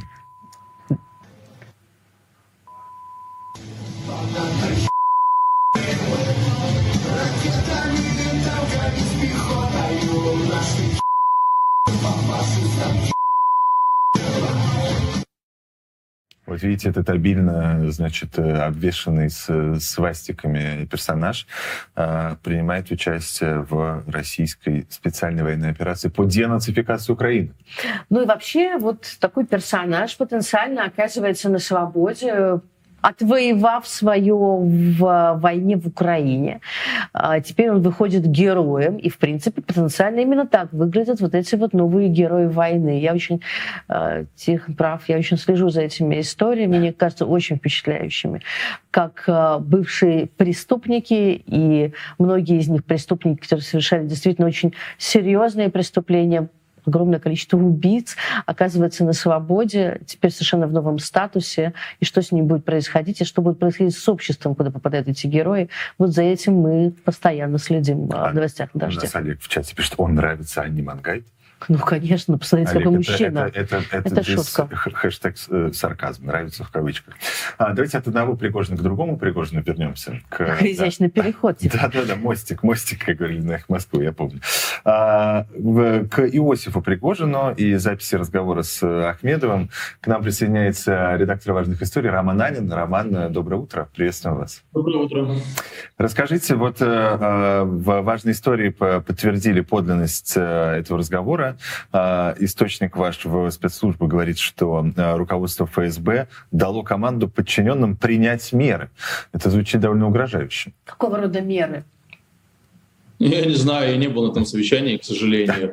Но, как мне пересказал источник, э, было, было совещание, на котором руководство, во-первых, поставило задачу разобраться, как эта запись появилась, а во-вторых, вот это была фраза «принять меры», ну, как мне ее пересказали, я уверен, там были подробности, которых мне, к сожалению, неизвестно. Но я думаю, что основное, меры будут такими, они будут утверждать, что запись все-таки не настоящая, будут говорить, что это провокация спецслужб Украины или, там, не знаю, ЦРУ или там инопланетян, кого бы то ни было еще. Но им очень важно, как мне кажется, будет не наказывать Пригожина и Ахмедова, а, потому что иначе это же нужно будет признать, что они говорили правду, да, что этот разговор действительно состоялся. А признавать этого, как мне кажется, им очень не хочется, потому что, на мой взгляд, эта запись стала такой популярной ровно потому, что Пригожин и Ахмедов озвучивают то, что на языке очень многих представителей так называемой российской элиты, да, у людей из окружения э, Путина. Так вот, ФСБ, конечно же, не в интересах э, признавать, что такие разговоры ведутся, а проще все свалить на таинственные спецслужбы. А что касается Ахмедова и Пригожина, я думаю, что в ближайшее время они в Россию не вернутся, а будут, как Ахмедов и советовал в этом аудио, не обращать внимания, продавать активы и спокойно себе жить в Дубае да. Роман, вы скажите, пожалуйста, а как опрувят, что называется, э, подлинность подобных аудио? Потому что со вчерашнего дня продолжаются все равно разговоры, что не может быть, что это действительно реальные э, реаль, реальный какой-то слив, что наверняка это какой-то монтаж. Есть люди, которым мы, в принципе, при, привыкли э, доверять. Например, э, наш коллега по YouTube-жанру господин Милов э, э, утверждает, что это не может быть правдой, что он прекрасно знает Фархада Ахметова, это не он. А как вы проверяли подлинность? Мы не проверяли подлинность, мы доверились в данном случае источнику, который, которого я очень давно знаю и который до этого никогда не ошибался, и вся его информация всегда подтверждалась, вплоть до таких вещей, в которые я отказывался верить, а они потом на следующий день случались. И здесь, как мне показалось, достаточным тот факт, что было совещание, на котором, э, по его словам, не обсуждалось, кто сфальсифицировал записи и вбросил ее, да, обсуждалось, что каким образом вот этот разговор э, был э, слит в сеть, и давайте мы разберемся с этими людьми, которые такие разговоры ведут. Ну, то есть там не опровергалась его подлинность никоим образом. Что касается монтажа, так э, я уверен, что если провести экспертизу техническую этой записи, то там будут признаки монтажа, мы их с вами и так видим, да, когда слушаем эту запись, что где-то она обрывается, я думаю, что люди, которые выкладывали, э, просто порезали так, чтобы остались наиболее интересные э, ее части. Тем не менее, сам, сама, сам факт разговора э, не отрицается. И, как мне кажется, что еще важно, ну, мы много слушали записей фейковых, где искусственный интеллект говорит за человека, или где пранкеры говорят за человека измененным голосом. Как мне кажется, эта запись, если ее послушать, там есть такие детали, которые ну, невозможно придумать искусственному интеллекту. Ну, например, в начале разговора Пригожин говорит, ко мне пришел Боря, брат Аркадия, и он, ну, просто совсем, ну, там, ну, в общем, не очень лицеприятно называется. Ушлепок. Ушлепок, да.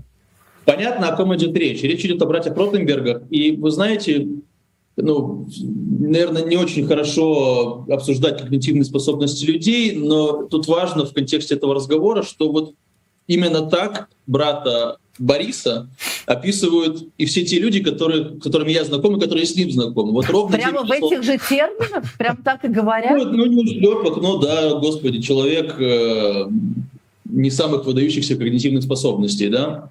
И это те вещи, которые ну, сложно подделать. Э, говорящие... Мне нравится изящность, изящность вашей формулировки. Это полный антипод Пригожина просто.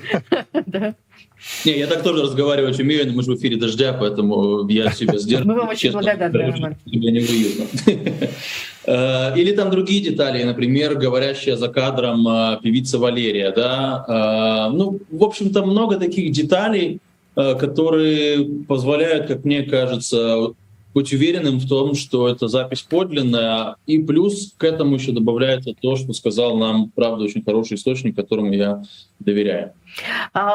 Хочу обратить ваше внимание, ни с кем еще это не обсуждала, что в конце, вот вы говорите, что это монтаж, просто выбрали самое вкусненькое, да? А в конце начинается некий рассказ Фархата Ахметова про, про войну, Киев, про да. наступление на Киев, про некие а, спецпомещения украинского руководства. Тут все катом обрывается. Это тоже, мне кажется, наводит на мысль, что, может быть, это украинские спецслужбы, которые эту часть разговора пошли, почли лишней для какой-то публикации, как вы считаете? Может быть, хотя, вот как рассказывал источник в ФСБ, там самые сейчас э, конспиративные теории обсуждаются о том, как это появилось, и главное из них заключается в том, что запись сознательно слил один из участников этого разговора для того, чтобы э, ну, человек уже понимает, что Россия находится в тупике, возвращаться туда не, не имеет смысла, и таким образом человек сжигает мосты в Россию, но выстраивает, начинает выстраивать мосты в э, Европу, в западную, в западную часть мира. Я не знаю, насколько это правда, но это любопытно, потому что говорит о тех нравах, которые творят в этом серпентарии, да, где люди на любую вот такую появившуюся запись тут не думают о том, что это инициировали сами те, кто на записи, для того, чтобы себя обезопасить на Западе. Тоже интересная версия. Спасибо большое. Это был Роман Анин, редактор «Важных историй». Спасибо Напомню, вам. что «Важные истории» подтвердили подлинность э, слива, слива недели или даже месяца, где э, продюсеры, музыкальный продюсер Иосиф Пригожин, напомню, Иосиф Пригожин разговаривает с крупным бизнесменом Фархатом Ахметовым. Слушай, тут э, я, я просто не знаю, как, как э, про это говорить, если честно. Так. А, Не интригуй меня так. Ну, тут тебя поздравляю с днем рождения в чате. Спасибо. Мне казалось, что он прошел две недели назад. Даже три, по-моему.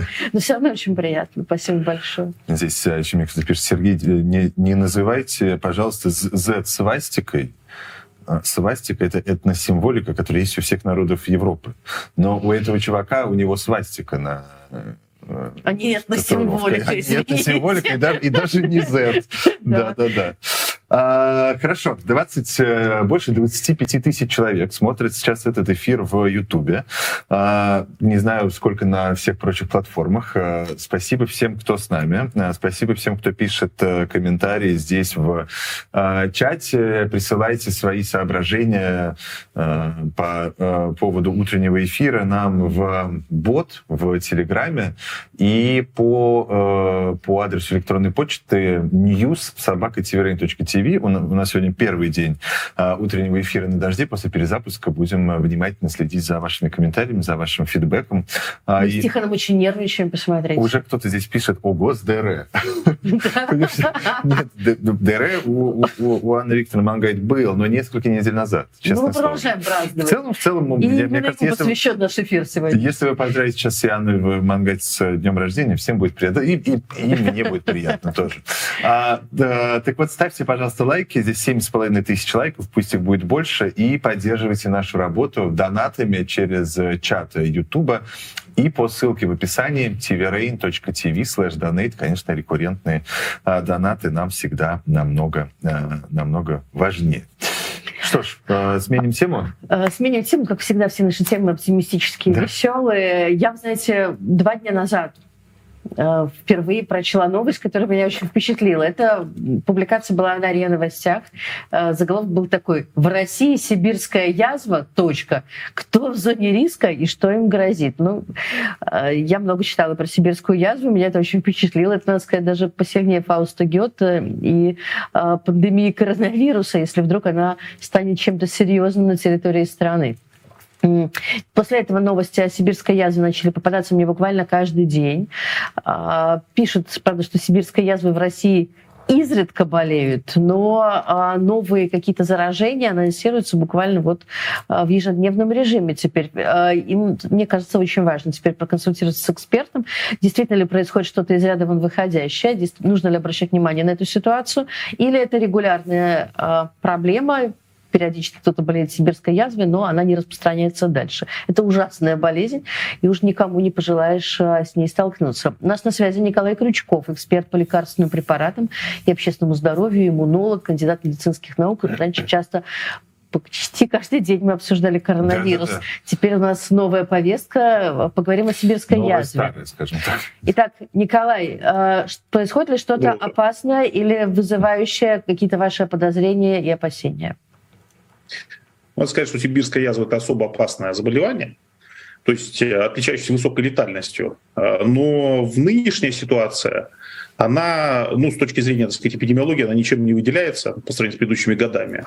То есть у нас, для примера, были, были годы, скажем, там тот же 2016 год, не так давно это было, когда 36 человек заболели за этот период.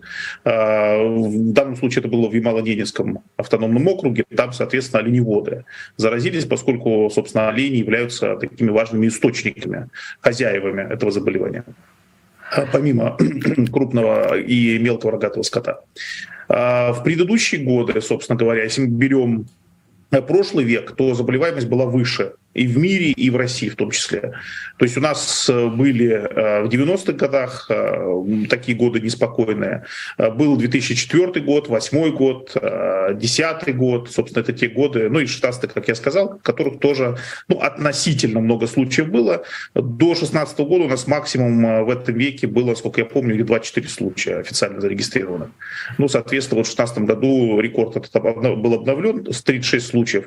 Но, правда, в последние годы, скажем, скажем, в 2011 году было всего два случая, в 2012 году было что-то там, по-моему, случая три, э, если я правильно помню. Э, последние годы, соответственно, это была э, Тыва, Ставропольский край, Дагестан. До этого, соответственно, были и другие субъекты Российской Федерации. Вообще, на самом деле, если брать э, срез временной, там, 10-летний или 15-летний, то, соответственно, мы примерно понимаем, что, ну так, равномерно распределена заболеваемость, если брать по федеральным округам, ну и не сильно равномерно, если смотреть по, собственно, самой территории, по ее площади. А у нас Южный федеральный округ, Кавказский федеральный округ, это около половины всей заболеваемости дает. Ну и, соответственно, оставшуюся половину она распределяется центральный округ и, соответственно, по, по Волжье и Сибирь. Э, поэтому, в общем, э, текущая ситуация на чем обратил на себя внимание? В том, что, ну, с точки зрения там, того, как люди заражались, ничего принципиально тут нового не было. То есть обычно так и происходит заражение, и раньше так было. То есть когда фактически не прошедшие должный ветеринарный контроль тушу животное забивалась, значит, ее, она разделывалась. Соответственно, при разделке те, кто в этом участвует, ну, либо при разделке, либо при транспортировке, либо при приготовлении, они, соответственно, контактным путем, как правило, контактный в данном случае путь, э, заражаются, возникает кожная форма заболевания, она относительно быстро регистрируется, поскольку более-менее понятно, какие у нас территории э, под угрозой, а я еще раз говорю, территории очень обширные.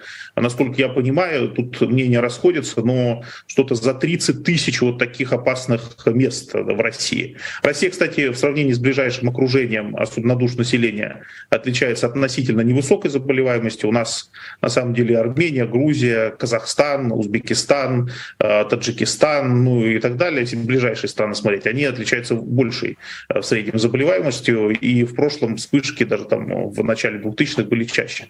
А что касается других территорий, ну, это на самом деле очень распространенное заболевание, скорее сложно сказать, где его нет. Есть а как отдельно... это переносится? Вот я, я читаю в этой публикации про сибирскую язву, ну, кроме того, что там впечатляющая летальность до 20%, а, что как важно следить за контактными людьми, что вот один из заболевших, он контактировал со 130 человеками, людьми, да, и все они теперь под постоянным контролем. Мы помним, а, у них все-таки коронавирус, который тоже был связан с контактом с животными. А каким образом дальше расходятся вот эти вот круги? сибирской язвы? Ну, здесь, Анна, здесь принципиальная разница, конечно, потому что коронавирус, контакт животного был, ну, скажем так, какой-то первичный контакт, который, при котором произошла передача а к человеку, да, человеку, дальше, да дальше от человека к человеку, естественно, и продолж... уже вторичное значение имела передача от человека животным, распространение в популяции животных. Ну, я просто напомню те же норки там и все и другие там виды животных, да, и, и назад опять к человеку. А, то есть и, все эти, а, значит, связи эпидемиологические, они выявлялись важными. С точки зрения сибирской язвы, конечно, основной путь, ну, во-первых, споры сибирская язва, они в почве, в воде очень длительное время могут существовать. Это не такая простая тема, как иногда в СМИ это представляют. Некоторые специалисты даже это упрощают очень сильно. Там на самом деле весьма сложный процесс. Э, сами споры, они являются такими полуактивными, они не являются индифферентными. Они могут прорастать и в почвах определенных. И это они могут, кстати говоря, паразитировать в амебах, паразитировать в червях. То есть это, это не то, что просто так в почве лежит, так сказать, да, и без движения до лучших времен. Так не происходит. Скотомогильники основные источники в почве. Дальше, соответственно, при поедании, ну, находясь на этом э, пространстве потенциально опасном, животные сельскохозяйственные при выпасе, например, они, поедая те же самые там растения, это в основном о травоядных животных речь идет, они, соответственно, ну, э, заражаются с едой, Дальше, значит, э, эта форма спор э, переходит в вегетативную форму, в активную форму. Соответственно, происходит заражение. Как правило, животные умирают, но при этом, так сказать, при, в процессе э, значит, заболевания, заболевание заканчивается смертью животного, как правило, и перед смертью животное опять выделяет большое количество этого микроорганизма, как правило, опять в почву. Это на самом деле такой круг получается. Да? Человек здесь является абсолютно дополнительным звеном, не ключевым. Ну просто при э, контакте с этими животными, ну, например, э, в процессе там, э, э, так сказать, э, разделки туш или при приготовлении пищи. И речь идет не только о мясе, о мясе речь, речь идет и о субпродуктах, речь идет о молоке, например, э, э, неправильно обрал, речь идет о кожевенной промышленности, например, и о, э, значит, э, при работе с шерстью животных. Значит, в этом случае происходит заражение. Разные пути заражения. Первое – это контактный путь. Действительно, летальность составляет от 10 до 20 процентов. Это самая легкая, если так можно сказать, форма заболевания. Но существуют и другие. Например, в промышленности, в той же кожевенной э, промышленности, в э, значит, э, промышленность, связанной с, с изготовлением, там, с обработкой шерсти. Соответственно, там происходит профессиональное заражение, как правило, э, значит, уже ингаляционным путем. То есть возникает очень тяжелая легочная форма, которая уже имеет летальность в районе 80% без лечения. С лечением где-то в районе 40%, но тоже очень высокая. Да? А есть еще при, при, значит, значит, при попадании Э, с пищей этой инфекции внутрь, например, когда человек ест какие-то плохо обработанные продукты, соответственно, в этом случае э, возникает газ, э, так называемая желудочно-кишечная форма. Или, или ротоглоточная форма, да, это тоже разные формы. Есть особая форма инъекционная, когда вот у нас в Европе последние там в 2000 там в 2010-х годах действительно распространя... распространяется эта инфекция еще среди наркоманов инъекционных, когда они зараженные героин используют, да, да сейчас Европа этим охвачена. Поэтому пути разные, летальность разная. Летальность составляет от 10, от 10 до 20 до 80 процентов без лечения, в зависимости от того, какой формы. Но самое главное, самое важное, самое хорошее в том, что вы рассказали, это было в начале, что в принципе ничего страшного сейчас не происходит, и мои опасения, они, скажем так, не совсем оправданы, просто Просто знаете, что такое бывает? Я, знаешь, вспомнила, как, как конверты да. со спорами сибирской язвы. Помнишь, рассылали в Пентагон, да, присылали? Одновременно, одновременно с этим, мне кажется, мы все помним, что есть сибирская язва, а есть птичий грипп, и э, все эти заболевания мы раз в несколько месяцев или раз в несколько лет они появляются в информационном поле, потом все они забывают, потом снова вспоминают. И... Будем надеяться, что в ближайшее время сибирская язва больше в нашем информационном поле не появится. Вот. Николай Крючков, эксперт по лекарственным препаратам и общественному здоровью, иммунолог, кандидат медицинских наук. Спасибо ему за то, что успокоил Анну, Анну Мангайт, которая переживала из сибирской язвы. Да, да ну, слава богу, с ней все в порядке. Да. Еще одна новость, связанная с Украиной. А, актер Орландо Блум, которого вы наверняка знаете, а, встретился с президентом Украины Владимиром Зеленским. Вчера в вечерних новостях мы показывали, как он встречался с детьми а, в рамках программы ЮНИСЕФ. А вот смотрите, сам Орландо Блум и сам Владимир Зеленский. Можем ли мы послушать аудио? Да, там uh, really awe-inspiring in truth. So it's, uh, and of course, you know, your Natalia and Yuri, uh, two parents who have five children of their own, and they, these children are not well, they have medica- medical needs. Как вы можете слышать, сейчас Орландо Блум и Владимир Зеленский говорят про детей, sorry for interrupting. If we can create, of course, informational wave about the children, how to, мы можем, how to bring them back. Мы можем начать запустить информационную волну о детях, о том, как их, как отправить обратно. Очевидно, речь идет про детей, которые Российская Федерация вывезла с оккупированных территорий, по сути, депортировала. Это красиво в российских официальных источниках называется словом эвакуация, но детей потом в Украине не возвращают. И если вы не видели до сих пор, то посмотрите обязательно репортаж Сони Гройсман и Нигины Бероевой, как раз посвященный этой страшной, страшной теме. Ну, собственно, об этом, да, об этом писал Зеленский, об этом рассказывал потом Блум в своих соцсетях, о том, что они обсуждали возвращение э, украинских э, детей обратно в Украину. Интересно, что после того, как был выдан ордер на арест э, Владимира Путина и Марии Львовой Беловой э, судом в Гааге, российские официальные лица лица начали активно продвигать эту идею, что это не временно детей э, вывезли украинских в Россию. И сама Львова Белова сказала, что вот как только все будет безопасно, в, в Украине их обратно вернут, и как только появятся их украинские родители, они непременно вернутся. И об этом же говорил господин Небензя. Да, но там у них Испугались еще... они вот этого ордера все-таки. С другой стороны, там начался э, другой э, процесс ответов.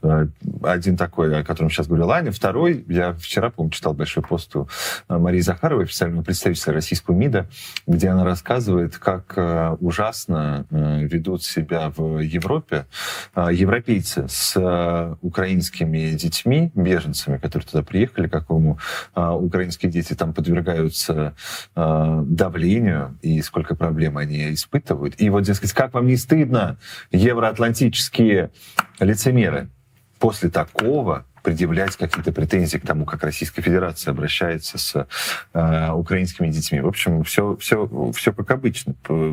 Вот и баутизм, и сам дурак. Э, Мария Захарова на коне. А, мы возвращаемся к теме, которую мы анонсировали сегодня несколько раз в эфире, от которой мы многого ждем. Как вы знаете, появилась э, информация о том, что в десятках российских регионов э, началась волна рассылок как называется правильно? Повесток. Повесток, да, повесток на, во- на войну, да? Ну, не на войну, по повестке из военкоматов, всем, чтобы люди пришли в военкоматы, якобы отметиться, актуализировать данные, а, но это произошло одновременно в десятках регионов. Ну, мы-то знаем, что начинается мобилизация, Несомненно, в принципе, конечно. тоже начинается с повесток. Мы давно ждем вот этой второй волны мобилизации, и люди, мне кажется, нуждаются в каких-то разъяснениях, что делать в данной ситуации, учитывая вот этот опыт мобилизации, и тем, как драматически все а, заканчивалось для тех, кто приходил в военкоматы. Давайте мы сейчас поступим следующим образом. У нас есть э, телеграм-аккаунт Тиверейн Кол, и есть, и есть и второй, Тиверейн Кол 2. А, мы ждем ваших звонков, наших зрителей. Рассказывайте свои истории, как вы, ваши родственники, ваши знакомые, ваши коллеги по работе. Все же, все же разговаривают и рассказывают, что происходит. А, так вот, как вы или они столкнулись с этой проблемой, с рассылками этих повесток из военкоматов, а у нас еще на связи Сергей Кривенко, директор правозащитной группы группы «Гражданин Армия Права», и мы, наверное, сможем его попросить в прямом эфире комментировать то, что вы будете рассказывать. Важно сказать, что речь идет именно о повестке, которую ваши родственники, вы сами или ваши знакомые получали, условно говоря, в последний месяц, да, да в марте, потому что ясно, что можно вспомнить и первую волну мобилизации, и осень, да, но давайте а поговорим скажите, о новом. А скажите, Сергей, доброе утро. Вот с нашего с вами последнего разговора, по-моему, у меня как раз вы были в эфире пару недель назад, а, когда этот процесс начался, насколько этот процесс ширится географически и насколько он ширится количественно? Да, доброе утро. А, ну, вы знаете, с повестками все-таки до, до конца не ясно. Он, э, этот процесс пошел. Граждане получают повестки из военкомата. Но э, здесь очень важно, во-первых, очень важно, чтобы люди не боялись, э, не боялись э, и понимали, что пока ты на гражданке, пока ты гражданин, а не военнослужащий, то есть все возможности защитить свои права и не пойти на войну, на военную службу, если у тебя есть такое желание есть антивоенное убеждение. Повестки э, могут приходить по разным поводам. И это надо очень внимательно э, смотреть саму повестку, потому что э, военкомат обязан, сотрудники военкомата обязаны указывать в повестке, ради чего она направляется гражданину. Сейчас э, буквально через несколько дней должен начаться весенний призыв. В России он по закону проходит с 1 апреля. А, он может быть отодвинут. Мы сейчас ждем указа президента, чтобы понять, так ведь было будет в прошлом году, если не ошибаюсь, его же сдвигали, да? А, его, а или сдвигали осенний, году, наоборот, да. Не, нет, в прошлом году тоже его сдвигали, ну, то есть позапрошлом из-за коронавируса. А, то есть такая практика есть, а осенний был сдвинут из-за начала мобилизации, потому что мобилизацию проводит один и тот, ну, те же, тот же военкомат, те же сотрудники, и это будет и мобилизация, и призыв, ну, совсем непосильная на них нагрузка, поэтому власти России ну, отодвинули осенний призыв. Он начался не 1 октября, как было положено по закону, а 1 ноября. Такое может произойти и сейчас. Поэтому повестки могут приходить сейчас и первое тем, кто подлежит призыву. А, это категория пока от 18 до 27 лет, никаких возраст пока еще не повышен. А, кто подлежит призыву. А, и там могут быть повестки как на призывные мероприятия, так и повестки для уточнения данных по воинскому учету. Повестки могут приходить мобилизованным то есть э, не мобилизованным, а людям, находящимся в запасе и которые э, подвергаются мобилизации. Мобилизация, как мы понимаем, не завершена. 21 э, сентября прошлого года указ президента, указом президента она была объявлена, и она продолжается. Указ действует. Никто не мешает сотрудникам военкомата рассылать сейчас повестки конкретным гражданам и призывать их на военную службу по мобилизации. И третий вид повесток просто для уточнения воинского учета, данных о воинском учете. А, это они могут рассылать всем, и призыв, тем, кто подлежит призыву, и тем, кто находится в запасе. А, военкомат имеет такое право рассылать такие повестки для того, чтобы уточнить э, данные о воинском учете, изменение семейного положения, изменение образования, изменение состояния здоровья. Ну, да. вот. И вот, ну, то есть прежде чем как-то реагировать, надо понимать, какая повестка а, тебе поступила. У нас есть как раз сейчас звонок от э, Даниила, и перед тем, как мы дадим слово Даниилу, мы хотим напомнить, что вы можете звонить нам э, в Телеграм. Вот, Rain Call 2, мы ждем ваших звонков. Обязательно э, расскажите нам свою историю, если вы сталкивались каким-то образом с призывом, с повестками за последний месяц. А сейчас мы дадим слово Даниилу. Даниил, здравствуйте, с чем вы нам звоните? Что с вами случилось? Доброе утро.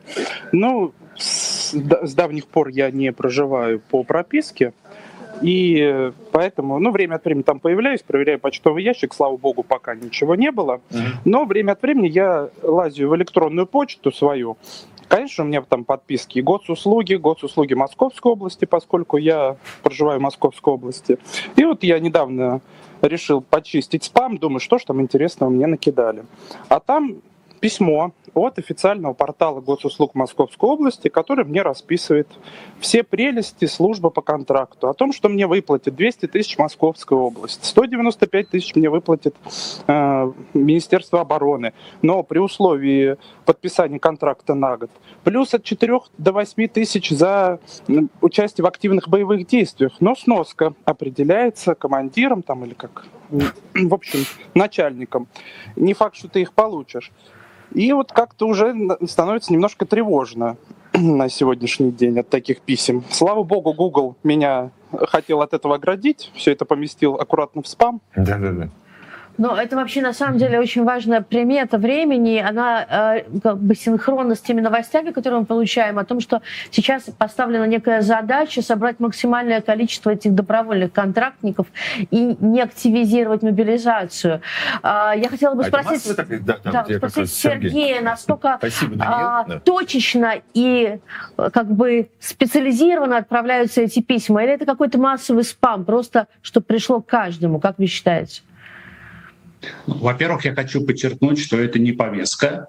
А, повестки все-таки должны да, проходить реклама, те, которые да. приходят из военкомата и на которые граждане так или иначе как-то обязаны реагировать, они приходят с военкомата надлежащей формы, должна быть печать военкомата, и в повестке должно быть обязательно указано вот то основание, а, либо для уточнения данных воинского учета, либо призыв на военную службу а, срочную, либо призыв э, по мобилизации. Все другие бумажки, письма и так далее, это просто все, ну, действительно информационный шум, спам, предложение.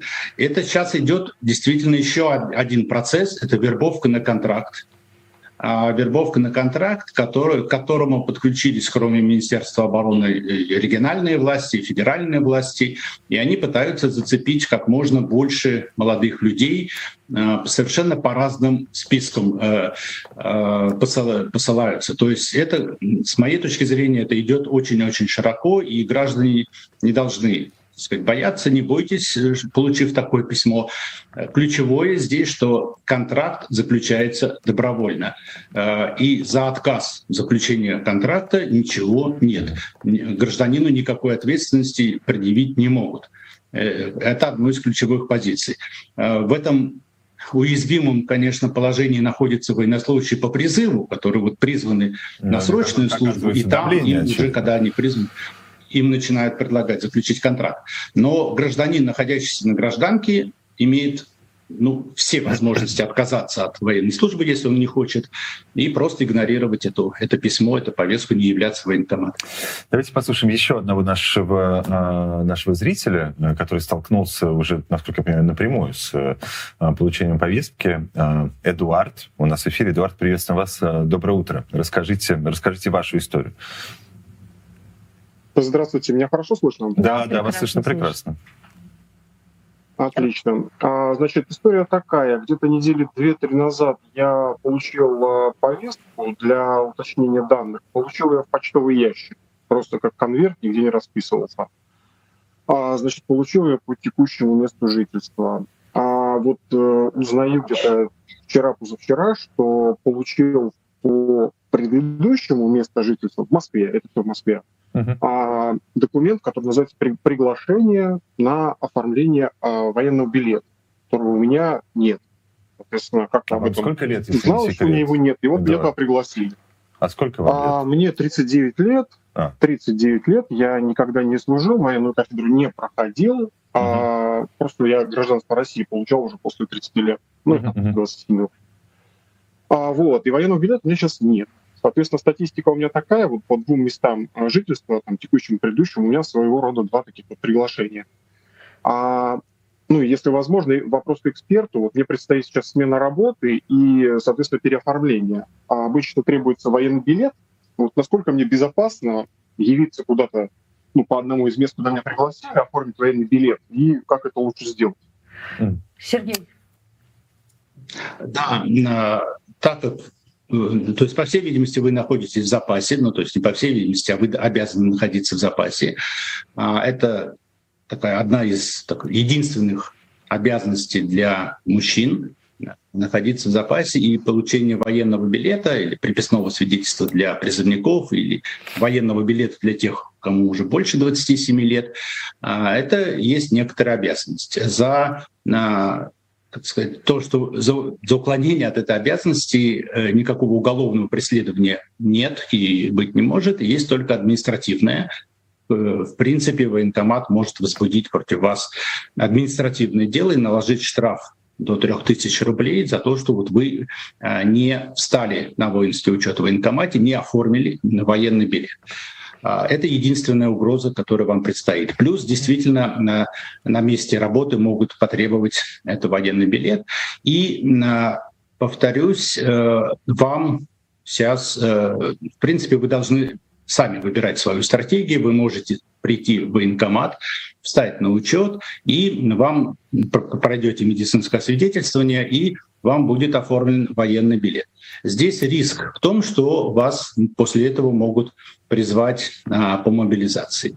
Но парировать этот риск можно тем, заявив, если вы не хотите идти на войну, на военную службу, заявив о наличии у вас убеждений и о том, что вы требуете вместо исполнения военных обязанностей предоставить э, возможность исполнения гражданских обязанностей. По Конституции это право у вас есть.